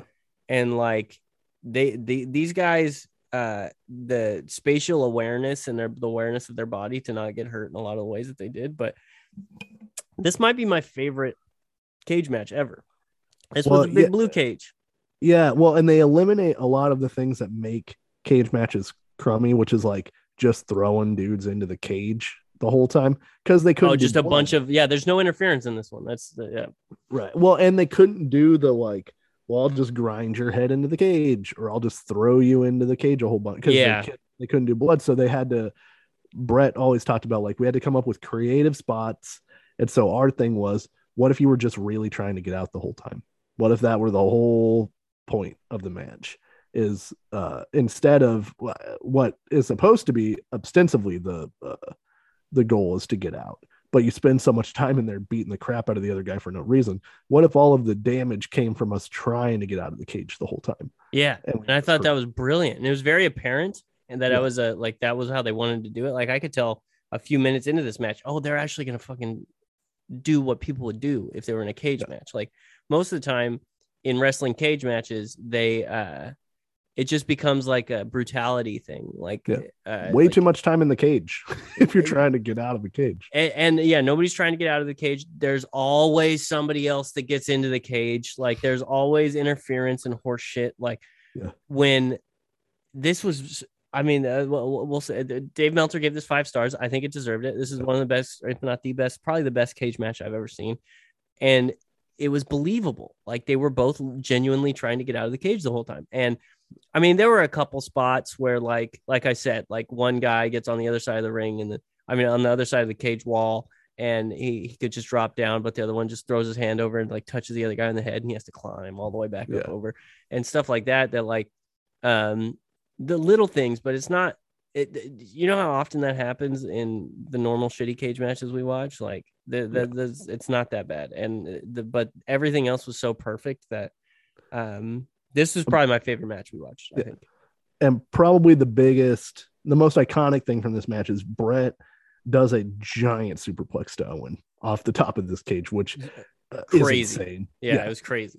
like and i've i've heard bret talk about you know like all he thought about was having to protect owen Yeah, on that fall all, all the way down and then based on the way owen died like how terrible it must have been like it's uh it changes the way that i look at the spot hearing him talk about it but also just a great like wrestling spot to put in this match Oh yeah, know? like Yeah. because you had you had all of the the storytelling of the trying to get out, the grueling stuff, the the beating the shit out of each other on the ground, genuinely like kicking each other in the face and shit on the ground, trying to get out of that cage, and that gave you most of your excitement. But you then added a giant marquee, big wrestling spot, spectacle spot, um, that just put it over the top. Like it was. This is art. This was fantastic. Yeah. Um, the end of this thing comes, they both get over the top and they're on the other side and they're fighting, and then Bret slams Owen's head into the cage and Owen gets his legs caught. So then he's hanging upside down in the cage and Bret jumps down. And then that's how they end it. And this is a 32 minute match. And I was and I've seen this match a bunch of times. I was thoroughly entertained again. Like yeah, I was entertained the whole time. There, so there this wasn't a bad this is long thought but i did like towards the end i was like fuck this is a long match but well, yeah, i did enjoy all of it yeah at one point you're like how much more like it's more concern like how much more could they could they possibly do to each other well and i feel like it's, it's super dangerous for owen to get his leg stuck in the cage like that um but uh yeah, he got one. Like, I think his one leg stuck in the cage and just like fell, and he was like leaning backwards with his leg stuck in the cage upside yeah. down, like uh, crawl in, uh, in, in son-in-law when when the dad walks into his uh, into the resident advisor's room. Yeah. You know what I'm talking about? Yes, that's uh, I'm iconic. the resident advisor. Crab wasn't uh, crotch. so uh, so uh, so after this match, this of course is like there's a whole family drama before. Yeah, Owen's pissed. yeah, they they interview Bret or they interview British Bulldog and the other family members, and then uh, they have Bruce Hart out there, the coolest Hart in his sunglasses all the time, and oh, then yeah, Jim. And yeah, uh, so the British Bulldog is in the in the crowd this entire yes. match, jacked to the gills and swagged up. He yeah. is jacked and he is swagged up. He's a yeah. funky looking dude, just like fucking Mr. Perfect. Yeah, he's uh they and then they have oh uh the funniest thing was Jim Neidhart sitting out there with the rest of the family who also hate him, which I thought was like that's such a boss move to like not care about the opinion of the other people and just be like, I can sit here. I'm allowed to sit here. Dude, Neidhart looks straight out of Central California. He, he looks yeah, he looks like he, he hangs out at the fucking uh, what's that bar in Exeter? Oh, the stag. The stag. Yeah. he hangs out at the stag. he, uh, he also was played by Jack Black in a biopic. they ever do a Bret the Hitman Hart biopic, Jack Black. oh, because the, the eyebrows. Yeah, the eyebrows. Big, eyebrow, big eyebrow energy. If he gets the goatee going, you know, it's a whole thing. Yeah, I can definitely uh, see that. So after the match, what it reminded me of was, do you remember in the Big Lebowski where they're in the diner and uh uh, Walter is cursing, and the lady comes over and asks him to keep it down. And he's like, uh, "Actually, the Supreme Court has roundly rejected prior or prior restraint. My buddies didn't die face down in the mud, so blah blah blah." And then uh, the dude gets up and he's like, "Fuck it," and he leaves. And then Walter's sitting there and he's like, "I'm finishing my coffee." I'm finishing my coffee. That's Jim the Anvil Neidhart's energy. He's like, I'm allowed to sit here. I'm part of the family. You can't tell me that I can't be out here just because yeah. I'm rooting for Owen. Uh, so after the match, I'm the uh, anvil. Yeah, make me. Yeah, after the match, Owen and the anvil lock the cage and then beat up Bret for a while. For a while. A while. Yeah, they beat well, the shit out of. They beat the dog yeah. shit out of Bret. Well, everybody's trying to get back in, and then the family eventually makes it in, and it's very funny because Owen is spry. So Owen just fucking one hops out of this cage, but the anvil, he's a little more ground centered. So I think I think we could say he's a little heavy. Yeah, he's an he's anvil. Little, yeah. His name is yeah. the anvil. he's uh what is from It's Always Sunny. He's cultivating mass. So yeah, can't, cultivating you, mass. You can't move him, but it's hard for him to get going vertically. You yeah. know what I mean? So uh he's got British Bulldog grabbing his leg and he's like, get the fuck off of me. Like and uh they run Owen down as they're leaving and he says that he's he was the real victor and he doesn't understand why his family's so mad and then he goes what's british bulldog going out there? He's not my brother. Why does he care? I know. Oh man. Yeah i i, I, I love I bet he had I, some, I bet he had some fun with all that shit like i i love me and owen hart oh know? man i this this uh, this whole thing i one of the biggest takeaways for me so far in in all the except for you know being introduced to Buff Bagwell uh Right. in in doing this this uh podcast is how big of a tragedy like Owen Hart Owen Hart's tragic for so many different reasons. I knew it was tragic obviously. I mean a freaking guy Yeah. died. But um what the wrestling community lost when they lost uh, Owen Hart like is Yeah. just it's unfathomable. Like I don't like the whole blue blazer gimmick and I think they were kind of fumbling him when he died, but it doesn't mean that he would have never had more like good runs, you know. I think it, Bret's yeah. career finishes differently. I think everything happens differently. Like Yeah. man, it sucks because he was so good. He's such a crazy athlete, and he was like, you can tell he understood comedy. Um, you could tell he understood uh, how to write a story, and apparently super good guy. Like I watched the Dark Side of the Ring on Yeah. him, and he seemed All-time like a best guy. he seemed like a super grounded guy. Like he seemed he he didn't want to wrestle forever. He wanted to just hang out with his family and like, ah man, it just fucking sucks because I Yeah. love Owen Hart. Oh, the the Slammy award winning Owen Hart, where he's got both. Oh, that's so Slammies. funny. It's so funny. And he stole one. Yeah, he he stole one. His uh, his all of his runs are are so good for different reasons. He hurts his wrist at one point, and he's wearing a cast, and he just has the cast on forever for like an impossible amount of time for his injury. and then he uses the cast in his matches like he, he'll take it off while the referee's knocked out and hit somebody with it he it was great great all around so uh next we move on to bret hart versus diesel at survivor series 95 for the wwf title so bret hart and diesel had wrestled two other pay-per-view matches that both ended in a no contest um that January, the 95 Royal Rumble, they had a match that ended in DQ that has technically a higher rating than this match, but there's just so much interference that it sort of ruins the end of it. oh, And really? That's why I didn't pick that one. But okay. these two guys have a lot of chemistry. Bret lost the title at Survivor Series 94. Uh, in another great Owen Hart moment, he's in a submission match. It's Bret Hart versus Bob Backlund, and Owen Hart is Bob Backlund's second uh, because he's a heel, and British Bulldog is Bret's second, and they have to throw in the towel as their way to submit.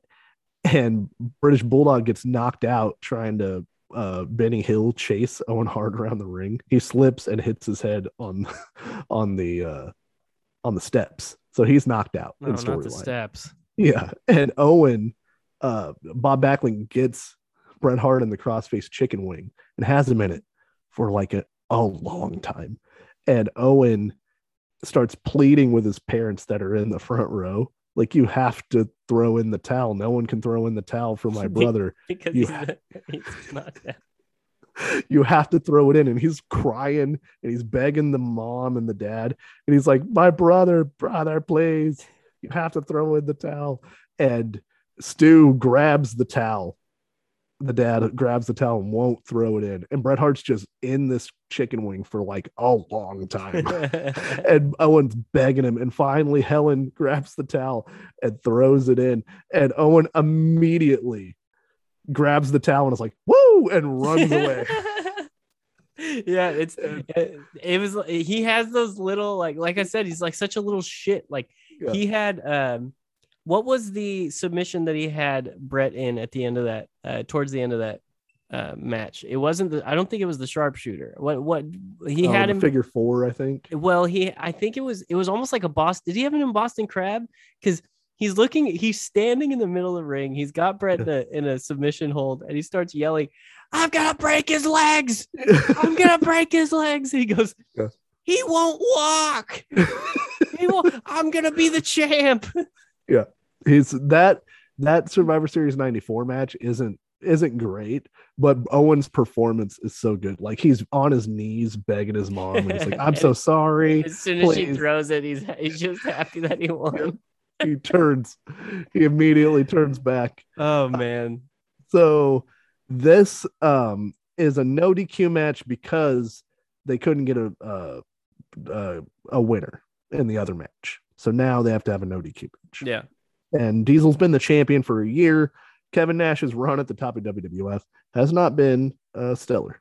He's the lowest drawing champion in history at this point. Really, the crowd seemed to like him in this in this match. I don't think it's his fault. I think there's a lot of other reasons. Probably a lot of things. Yeah, there's Yeah, a that, lot of that factors. happens. That that happens to a lot of people, unfortunately, where like the business kind of dies down when they're on top, and it was like it's it's not exactly to their their fault. You know what I mean? Like, but if Stone if if Stone Cold if ninety seven Stone Cold is on top, like you're you're going to the moon no matter what. But like right. you can still be great and have a dip in popularity just because of the ebb and flow of the business. But one thing I liked about Diesel, his entrance song was pretty sick. Like I liked Yeah, the, the bluesy- horn. Yeah. There's a D. It's like and then there and then there's there's uh like harmonica with like blues guitar, like almost Yeah. Stevie Ray Vaughan style. It's like a George Thorogood song. yeah. Like, I dan, dan, dan, I thought it was dope. Like yeah. and uh the crowd loved it um i don't like the and i i wish this is this is i shouldn't have even brought this up because this is an audio podcast but he does the same and maybe he was the inventor of it the same left hand goes like halfway up and then comes down and then the right hand goes all the way up in the air uh yeah. uh raise fist raise thing that every tall guy does this the big show did it for a while fucking Yeah. ben rothwell in the ufc does it like i'm guessing diesel might have been the guy that's that was like the, maybe the first guy to do it but like uh Because he's big. See, he can do that. it's super like i just don't like it it's like you think that looks Yeah. cool huh uh, big daddy cool uh nice So, teeth on the kevin nash on, on the diesel. Yeah. Um, I liked the video package they showed before this match. It very much made it feel like a real sport where they were talking about like Bret Hart has technique. Bret Hart's advantage will be that he is technically better and more sound. And Diesel's is that he is stronger and bigger and like he will do more damage. So is it like a rope a dope kind of situation? So yeah and and uh the they were already setting the tone like they talked about and they say this a lot in in like mma cards anytime fucking tyron woodley fought or like um like big muscly guys they say the longer this goes the better it is for the other guy um, Yeah. like every Conor McGregor fight, anytime somebody fights Conor McGregor, like if it gets out of the first round, they're probably going to beat Conor McGregor. It's what everybody says. Until, um, well, they still kind of say it, but I mean, the the Diaz fight went 25 minutes. You know what I mean? But anyway, um, so they said they were saying like if this match goes long, it gets better and better for Bret, um, which I think is a really good way to tell the big guy versus small guy story, um, because you have to do the you know attack his knees and be spry and and outsmart him and out technique him and all these things. You have to do all those things, but also the cardio aspect of it, I think is is a really good angle to use, like a, a vehicle to use to have a smaller guy beat a big guy. You know what I mean? yeah um they also they take off two of the turnbuckle pads on two i mean on two of the corners they take off the top turnbuckle pad at the beginning. Yeah, so like- Diesel takes it off to try to intimidate him, and Bret's like, "All right, motherfucker," and he goes over to his Yeah. and takes his off. uh, uh, and they do a thought that was good. lot they do a lot of that like bret attacks the knee but he's trying to stay out of range but anytime that he gets in diesel's range and uh, nash can get his hands on him he's hitting him with like heavy strikes Yeah, so Nash It's- is it- fucking huge. Like the size difference between these two is insane. Well, and it's a good, I mean, it's sort of like in MMA where you talk about a guy like who will do a bunch of leg kicks, but every time you go to do a leg kick, you're leaving yourself open for big shots. So, like, you have to eat, you know, you have to give one to eat two, and Yeah. whose strategy will win out in the end, you Mhm. know. Um, I they do this is a pretty violent uh WWE match for the time. Like they get a chair real early in this match, and Bret is working it over uh on Diesel's legs. And he he tied Diesel up. I like this spot a lot. He tied his leg up with one of the uh TV cables. It has like a mic cord, I think, or something. Yeah. uh, there's a long one. Yeah, it was great. He tied it to the post, and and, uh, they did some really him. They did some really creative stuff with that because because obviously Diesel has one leg that he can't use, and um, Bret stayed on him. So Diesel, there was never a time. Well, there might have been. I mean, if he really, really tried, like if it was if it was a life or death situation, but there was never really a time where Diesel's just sitting there fine and he could be t- untying himself, and Bret's just letting him, and he doesn't untie himself. Like, essentially, it's like Bret's getting in his range because he's still got to fuck him up. So like he's tied up, but he can't just leave. So like he's he's Yeah. getting in range and he's hurting him, and he's they're doing a lot of really um, creative things. But Diesel's still huge and a, a good competitor. So like he's picking him up and throwing him and stuff as he's like down on the corner.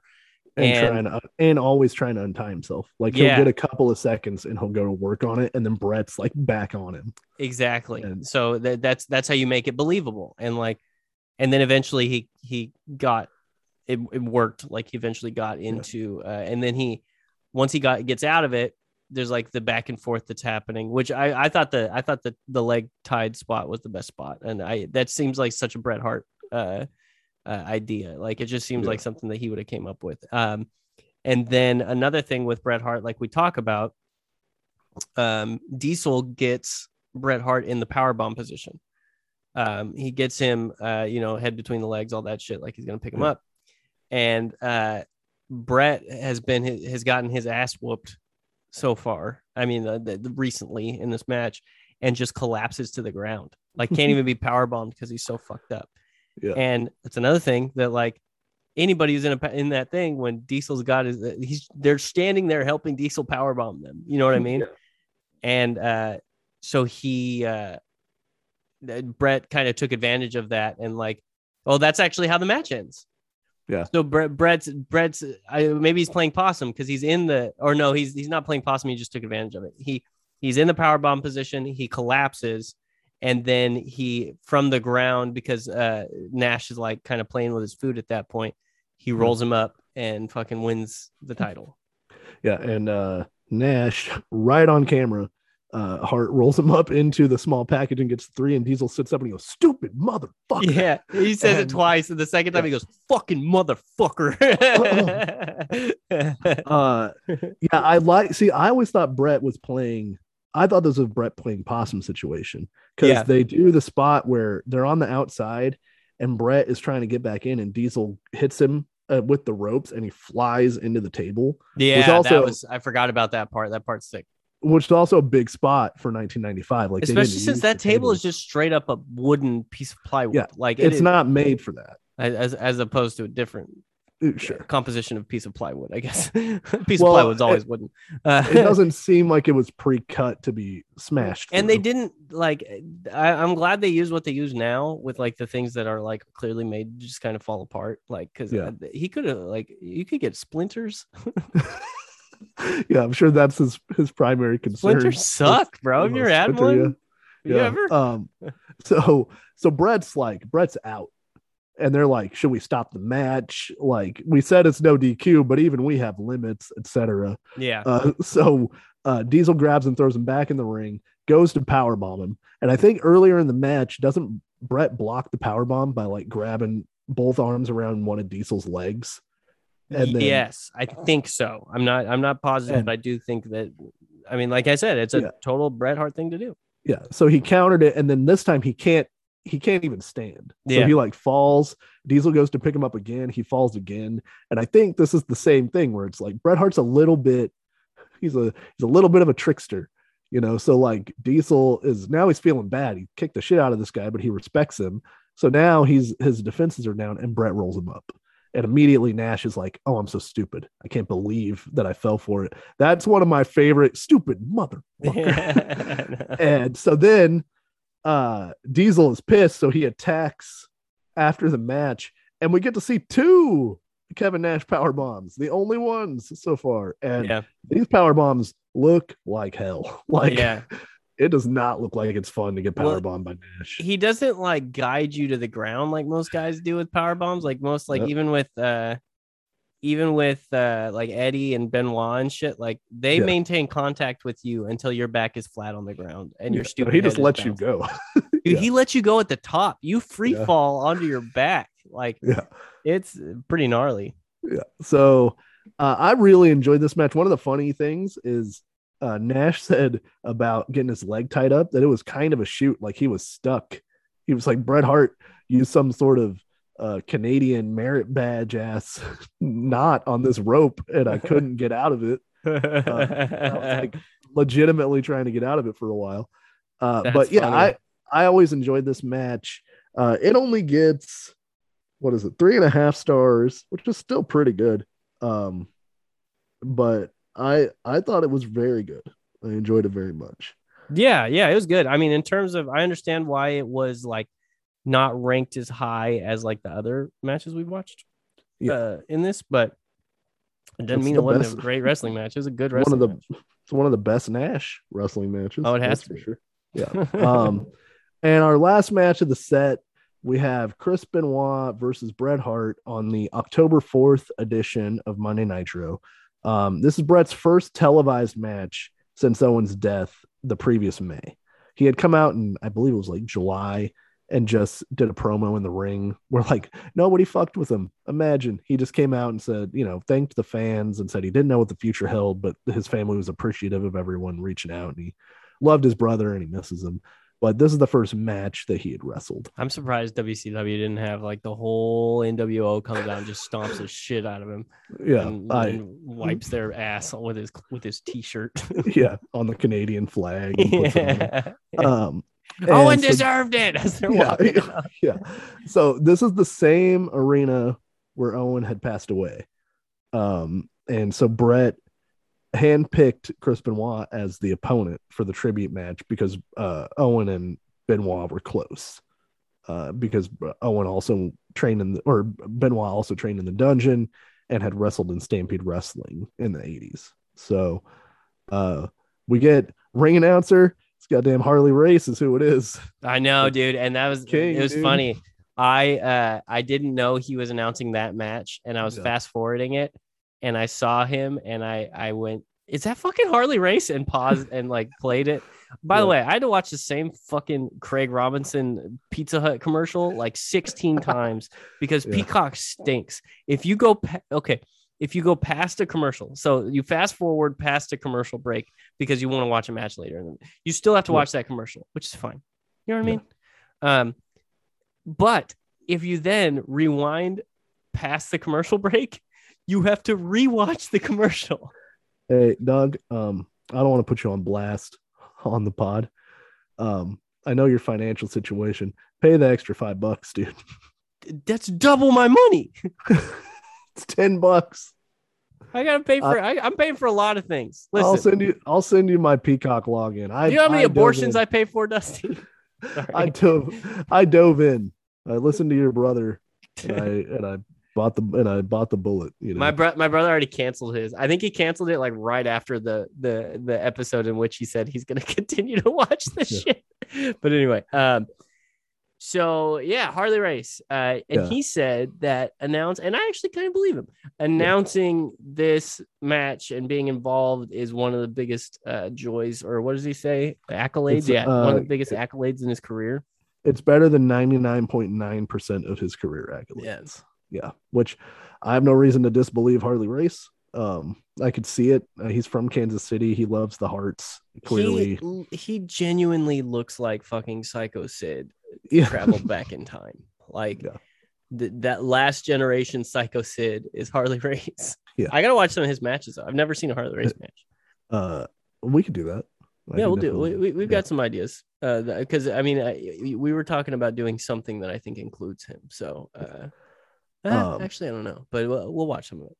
uh benoit comes out he's announced and he's wearing uh owen hart uh, an owen hart shirt and is like clearly very like emotional about this uh, yeah, and that's what's so like. I, I it's understand. tough Like it's Yeah. so hard because Benoit just always seems like a great guy. And like Yeah. everybody who talks about him is like, no, he was the best. Like he fucking he, he was a teddy bear. Like I know he looks like the way he looks, which sucks because he looks like a murderer, but because he's got that m- murderer face. But he uh it's it's just such a weird thing. Like even like you could Yeah. tell even his friends that are good people uh talking after well seemingly good people talking after he killed his family and being like I fucking wish I could tell you something other than he was the best. Like I loved him Yeah. very much. He was always a nice guy. I didn't know there was any problems in his relationship. Like all this because I watched uh Bret going on TV to talk to the news guy uh after it happened. He's like, Man, I never saw anything like this. It's crazy. yeah it's and- well and it makes even stuff like this which is you know very small on the totem pole of like things that are terrible yeah. like it makes stuff like this hard because i was like this benoit match is the one for wcw if you're going to pick one Oh yeah. And it's a, it's an important match. I mean, Bret himself called it Yeah. the most important match of his life. but the whole mood is changed by the fact that you're like you know that you can you it's hard to separate the two things Oh, it, it absolutely is. It's I mean, And um, it's, it's it's, like like, watching it's like watching a Hitler do a cooking show. You know what I mean? Like yeah you're not gonna be like, oh, that fucking Baba Ganoush looks good, you know? yeah yeah you're like this is an incredible wrestling match but the whole time i'm still like yeah but that guy like murdered his family Yeah. and it's hard to praise chris benoit for his technical acumen knowing that he then goes on to kill his family Yeah, Uh, it's it's such a weird thing because like I genuinely and at what point do you like I obviously you don't excuse it at all, but at what point do you just see it as a tragedy where a man's brain changed? Like what's the there's no way to quantify how much of it was damage to his brain and how much of it was inherently Chris. So like you still have to you have to um uh denounce obviously what he did and say he did one of the most evil things you can do and uh you you you definitely it makes you look at him differently but it's like how much of that was him and how much of that was the fact that he did a, high, a flying headbutt for his entire goddamn career and and his brain had holes Yeah. in it. You know what i mean? So like right. it doesn't excuse it like because um then you could say that about i mean uh, anything that we do badly is a result of the chemical makeup of our brains. So like you get to this point of relativism where you're like can we blame anybody for anything? And that's a dangerous thing i think Right. sometimes. So um you have to kind of like obviously not it's not a chill thing he did so you Right. have to acknowledge that he did that not so chill thing and uh react accordingly but still you it's like it's such a weird because even like i said we'll watch his friends talk about it and like how Yeah. we it's like if you fucking murdered somebody i'd be like fucking dusty killed somebody i thought i would Right. be the one you know right yeah you're you don't know like you don't know and then it's like it's weird the even the the art part of it is hard because it's different than like phil spector is also a monster and murdered someone but like i don't think about that whenever i listen to wall of sound stuff. Yeah. But like because Chris Benoit is Chris Benoit on the t on the wrestling matches, I imagine that's how Chris Benoit was in his regular life. So then you're like, what's the what's the character and what's the real guy? It's harder because he's playing Chris Benoit and we're not playing, but he, you know his name's Chris Benoit in both situations. yeah that is You true know. too that is true and so uh it it does put a dark cloud on this but like this match if you were just to watch it in a vacuum is very very good and i was surprised because there's a big you know 95 to 99 with all the tragedy and things that had happened like i was noting like bret's still in really good shape for the age that he is Yeah. and the fact that he hasn't wrestled in a while like he's still on top of it um the crowd's chanting on before the match even starts uh and just like all of bret's matches they're they're going at a steady pace and they're just increasing the type of moves they're doing. Like the spots get more and more intense and the selling becomes more prominent and there's more space between each move as the guys get tired but the intensity is always at the same level. Yeah like you were saying you know. they they started off um kind of i wouldn't say really going through the motions but like just having a match. Like there Yeah. wasn't a lot of there wasn't a lot of like fierceness or anything like that. They were just doing their things um and then even the um even the announcers started talking about oh they're starting to get a little mad at each other because no matter what this is these these guys are still competitors. And the the wrestlers like they slowly ramped it up as they start getting a little frustrated or they start being like oh you're gonna fucking hit me like that? I'm gonna hit you like this. Like yeah. I, I, thought that was a great uh, way to do that match it's like the basketball all-star game where they always talk about like three quarters of that are just dudes like fucking around and then the last quarter they're like okay but like one of us is gonna win Yeah. like we gotta i gotta try it now i'm gonna play some defense you know? Exactly. So like, and it, I think that helped. That probably also helped get the crowd comfortable, um, because at first, even for me, it was like, uh, this is weird. You know what I mean? Like, because everybody's just there for like, in, not there for Owen because they're there for Nitro, but um, like everybody's just it's it's for it's an Owen thing, and like it, like we don't want to be mad at Chris Benoit for uh for wrestling Bret. Somebody's got to wrestle him in this, and this is Owen's friend, and he, he was obviously touched by the opportunity and all that. So you're like, do I root against that guy? Like it's weird, and then they start getting after it, and you're like, oh, I can just get in, in- entertained by this, you know? yeah well because you have to move past the initial like oh yeah this is the this match exists because of tragedy that occurred like and to get into the wrestling part of it and i thought Yeah. that they they were willing to walk the the crowd through it you know and there's a there's a part in this where uh they go for uh they do the the owen reversal spot that gets you into the uh the tombstone position like the Mhm. same one that they did with with uh, owen and austin and then benoit hits a filthy tombstone on bret like a jumping tombstone uh on the knees not again He's a gentleman.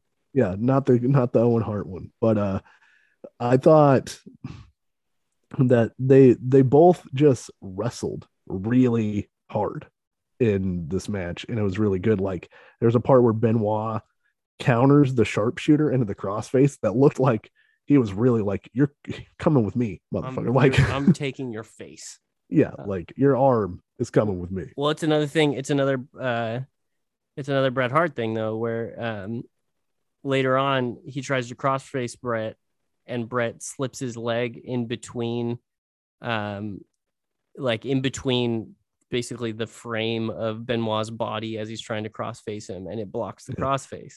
And it's one another one of those like don't these motherfuckers ever try counters, you know? like and so Yeah. like uh, I think I think Bret I, in almost every match Bret has come up with something like that. Um, and I, I love how in this match Bobby Heenan just can't help himself.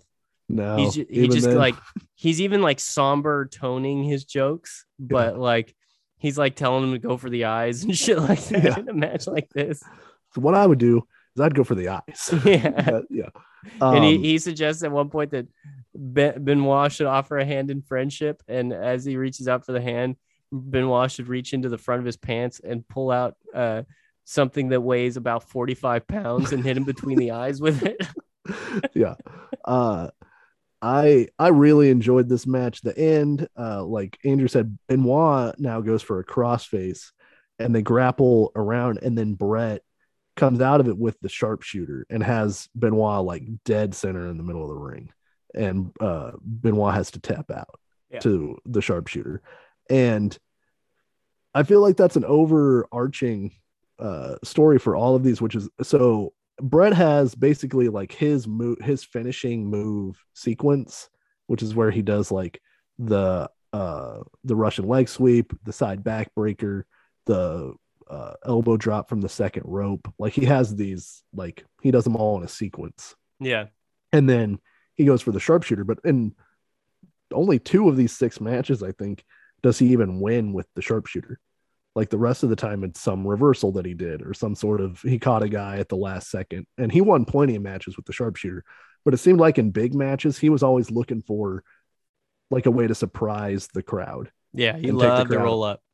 Yeah, and take the crowd on a ride as opposed to just doing the big boot leg drop kind of finish. Yeah, yeah, as opposed to just working towards one thing the entire time. Um, The finish could come at any time. Uh, I- I- he's just such a brilliant match. Uh, I, I wouldn't say match ma- match writer, I guess. Like, Yeah.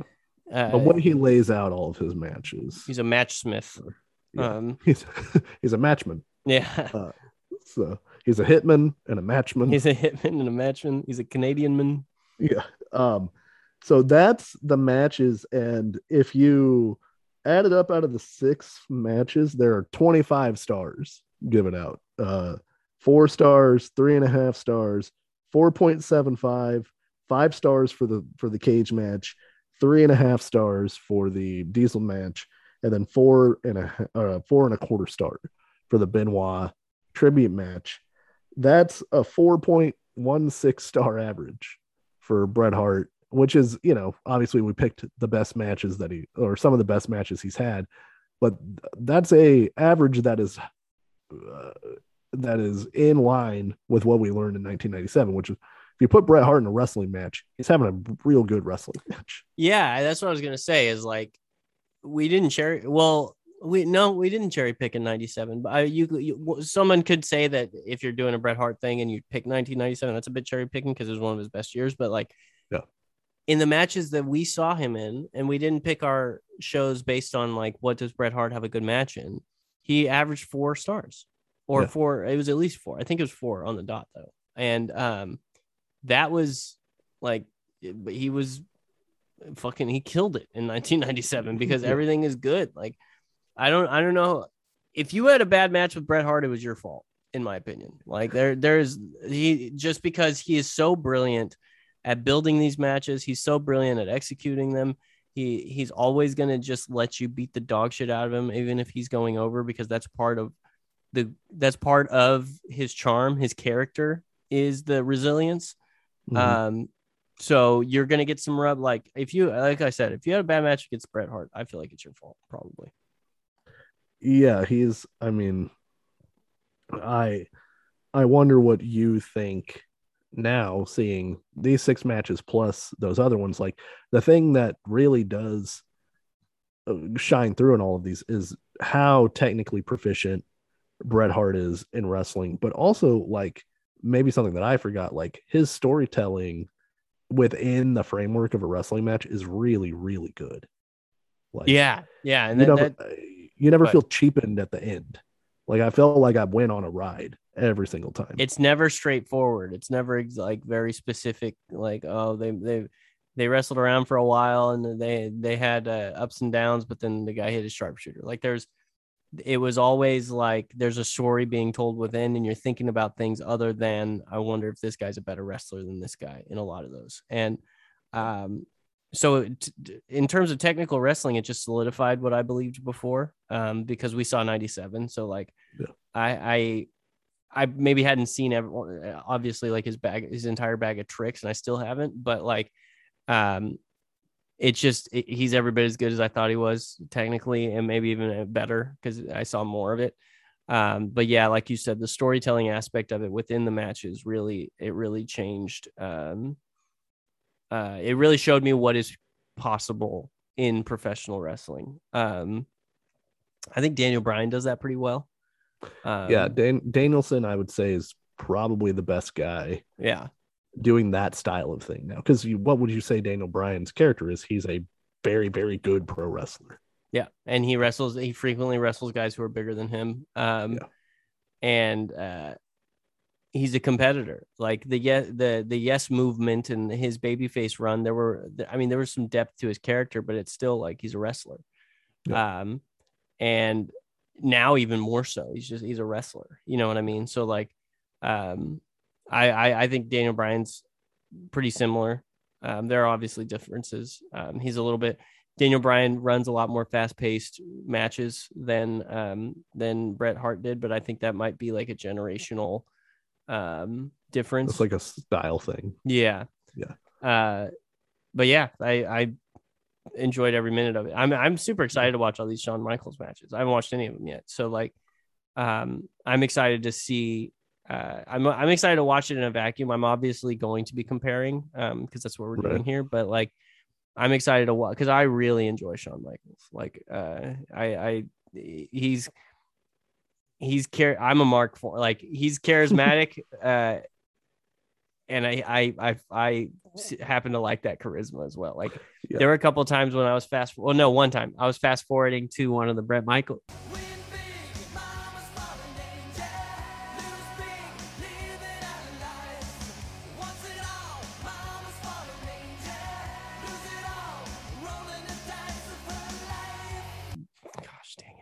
There it is.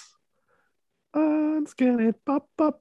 My my my my my editing my editing just got longer. Um, Hopefully, I still have one saved. Uh, I was watching one of the Bret Hart matches. I was fast forwarding to it, and uh, I saw oh Shawn Michaels' entrance is coming. Yeah. So I I rewound and watched Shawn Michaels come into the ring, and then I I went to the Bret Hart match. So Yeah. I'm excited. He's uh yeah, I'm about a halfway through and uh, I'm excited to watch the rest of those ones, but I think that that does it for our Bret Hart uh collaboration. Yeah, I love the man. or- Uh, he's yeah. 64. Um, well I still I- love him? Yes, I will. oh man, I Yeah. yeah, I, I will need him. I will still Yeah. need him. Uh, I uh, I he's genuinely one of my favorite wrestlers to ever live. Uh, especially in ring, he might be my favorite ever. Oh, real quick. Uh, I did St. Andrew, the one other shining example of Bret Hart in WCW. Uh, in 1999 in Calgary, he cuts a promo on Bill Goldberg where he says uh, he came to WCW to uh, continue a legacy, not to lose it. And then he he goes on and on about uh, how many title matches he's had, which are zero. And then he calls out Bill Goldberg and basically is talking shit to Goldberg, and Goldberg spears him and then is unconscious. And everybody's like, What what's going on? And Bret Hart rolls Goldberg off of him, counts his own pinfall on Bill Goldberg, and then takes off the hockey jersey he's wearing, and he's wearing a steel plate underneath. And then he tells Eric Bischoff that he quits. And it is like the closest to Bret Hart 1997 on the mic that you get in WCW. And I was so stoked for that moment when I watched it on Nitro. And then unfortunately, Owen passed away like a month later. And they couldn't, and they never, they weren't able to capitalize on it. Fuck. uh, th- that. Yeah, it was the, the the one thing I didn't like was when he pinned it when he when he did the the three count because he was Yeah. on his back. uh, fucking uh, unconscious Bill Goldberg pinned him for like two minutes. Yeah. But, yeah. uh, but Bill Goldberg didn't have anyone count the pin. So Um, how did they do that is true. That is actually true. Yeah. Um how did they like so he quit right there. So how did they Yeah. bring him back? Well, they were supposed to have a match on Nitro, a, a title match on Nitro, or not on Nitro, on uh, Jay Leno. Fuck Where- yeah. where where Bret was going to win the title, I think from Nash on the Monday after Owen passed away, if I remember right. So it's like the pay per view for WWF was on Sunday. That was supposed to be on Monday, and of course, like that didn't go down, and so they just scrapped the whole deal. And then Bret comes back to wrestle this match against uh, Benoit, and then they start from there. And then Bret wins the WCW title finally. When Russo comes, it's like the one good thing Russo did, where he's like, Bret Hart's the best wrestler in the world. What are you doing? We're gonna put the belt on Bret. And so they have him and Benoit wrestle again in the finals uh, of a tournament to crown a champion in uh, Canada. Bret Hart wins that, but then they Russo it up, and uh, at Starcade, Goldberg kicks Bret Hart in the head, and then the finish is all screwed up. And then it turns out that they were going to try to screw Goldberg to make up for the Montreal screw job. And then Bret turns heel and forms the NWO 2000 with Scott Steiner, Jeff Jarrett, Hall, and Nash. And it's like the new uh, cool NWO, silver and black. And then Bret is hurt and he just never can come back to see that storyline out, which is honestly not that Bret Hart getting injured obviously is good, but that storyline would have been terrible. If Bret Hart's in the New Blood versus Millionaires Club thing, all of that's terrible. Like, uh, it sucks because they they were like on their way to getting it half right, and it was still t- it was mostly bad. Still the best use of Bret Hart in WCW. That's just I It's a, it's impossible. uh, impossible to fathom. eventually eventually we'll get to a topic that doesn't require us to shit on Eric Bischoff and Vince Russo and WCW. Yeah. But you know what? God damn it. Today- today's yeah, today ain't the day. Nope. That's not this day. Sorry, Um, Brandon. So Uh, real quick, I had I had one I had one set of uh, pop culture things that I thought's kind of fun.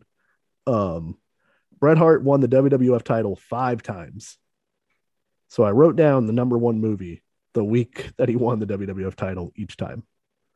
Okay. Uh, his first title win, October 12th, 1992. Maybe your dad's favorite movie? La Bamba?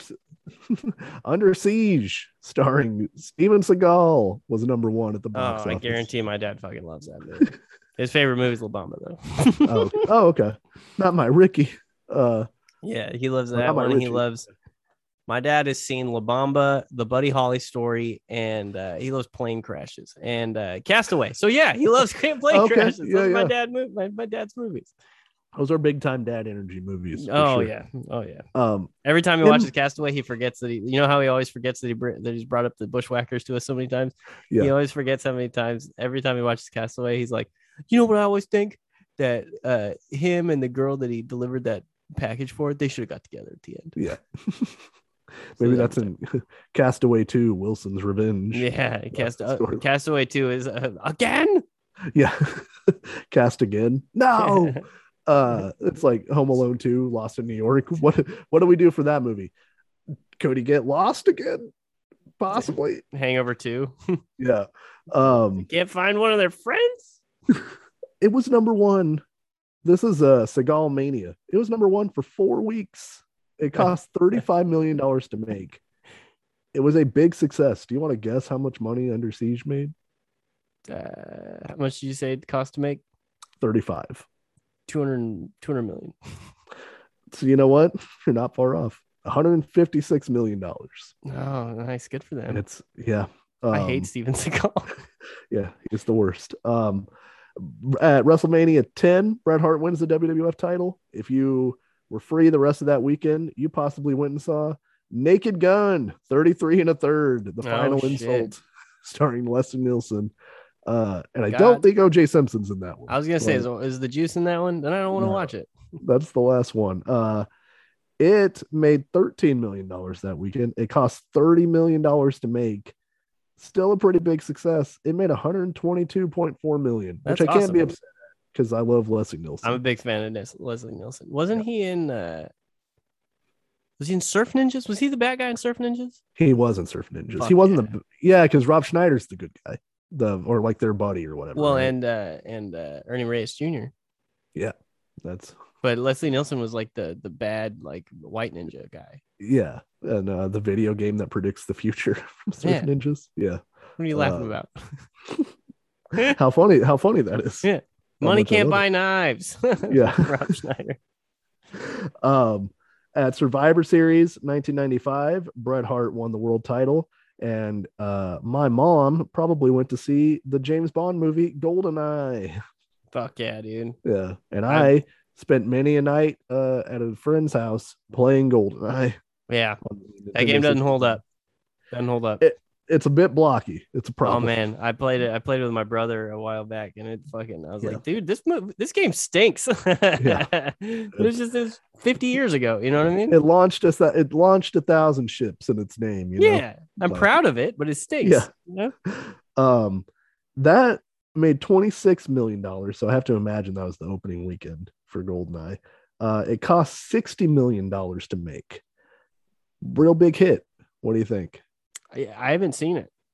no with pierce bronson of uh Brosnan. dante's or bronson Watch your mouth. Uh, dante's inferno fame I, I have I haven't seen that either. I have only seen. uh There's one of the new ones, one of the newer ones, like what either the Yeah. like either like last Brosnan or early Craig. craig yeah Yeah. i love james bond movies they're the old ones are very silly the, the daniel craig ones are uh deadly serious a little too serious for me but Mhm. i still like them um, Yeah. it's like they want to be the jason bourne movies but i enjoy the new james bond movies hmm um the old ones are fun because they used to show all of them during christmas time on tnt and it was like i remember one year i was sick uh and uh i just watched them laying on the couch for like four days in a row and you can fall asleep in a james bond movie and wake up in a dif- different James Bond movie, and it only takes like 10 minutes to get your bearings as to what's happening. Like, who's the bad guy? What's this thing? Okay. And then, the, like, they're all basically the same movie. Yeah. It's like, this guy's trying to steal the moon. This guy wants a bunch of diamonds. This girl's They're- got a stupid name that nobody would ever have. right. And she wants to sleep with James Bond. Yeah. It's, it's easy. Um, Moneypenny. Isn't that a name? yes, What are you doing? You know what I mean? Yeah, that's Anyway. uh but a lot of people like it because uh goldeneye made 352 million dollars. Listen, I'm glad James Bond exists because Austin Powers exists. yes. Can't have one without the other. Uh and we covered them in 97 so the star wars special edition uh coincided with bret hart's fourth title reign. Uh two classics getting another run at the top. Hmm uh and then air force one get off my damn plane. Uh you terrorists uh is the number one movie the weekend of SummerSlam of 1997, the last Bret Hart WWF title run. Uh, Bret Hart's also only the second guy in history at the time to win the WWF Triple Crown uh, at that time, which was the WWF title, the Intercontinental title, and the tag titles. And he did them all twice. When he when he wrestled, I think it was Diesel. He had Yeah, already well- won them all twice. Yeah, so he had doubled the double, he had Yeah. doubled the Triple Crown, That's and then he dope. won the he won the King of the Ring, so he was in his own like Wasn't stratus- Diesel like the fastest Triple Crown winner at his time? Yeah, he ended up winning it within like a calendar year. He had won all three all three titles. Hell yeah, dude. So uh that do- that does it for this for this week. Next week we're on to Shawn Michaels. Uh if you want to, you can look at the real cool graphic that Andrew made on Twitter that'll run down the matches. We'll run them down next week. But uh check us out on there, check us out on all the socials like you said. Uh I've had a lot of fun doing this. Thank you everybody. Happy holidays, etc. And uh we will see you next time because kayfabe may be dead, but we're alive watching the best of Shawn Michaels next week. Fuck yeah, bro. He ain't he ain't your boy toy. No,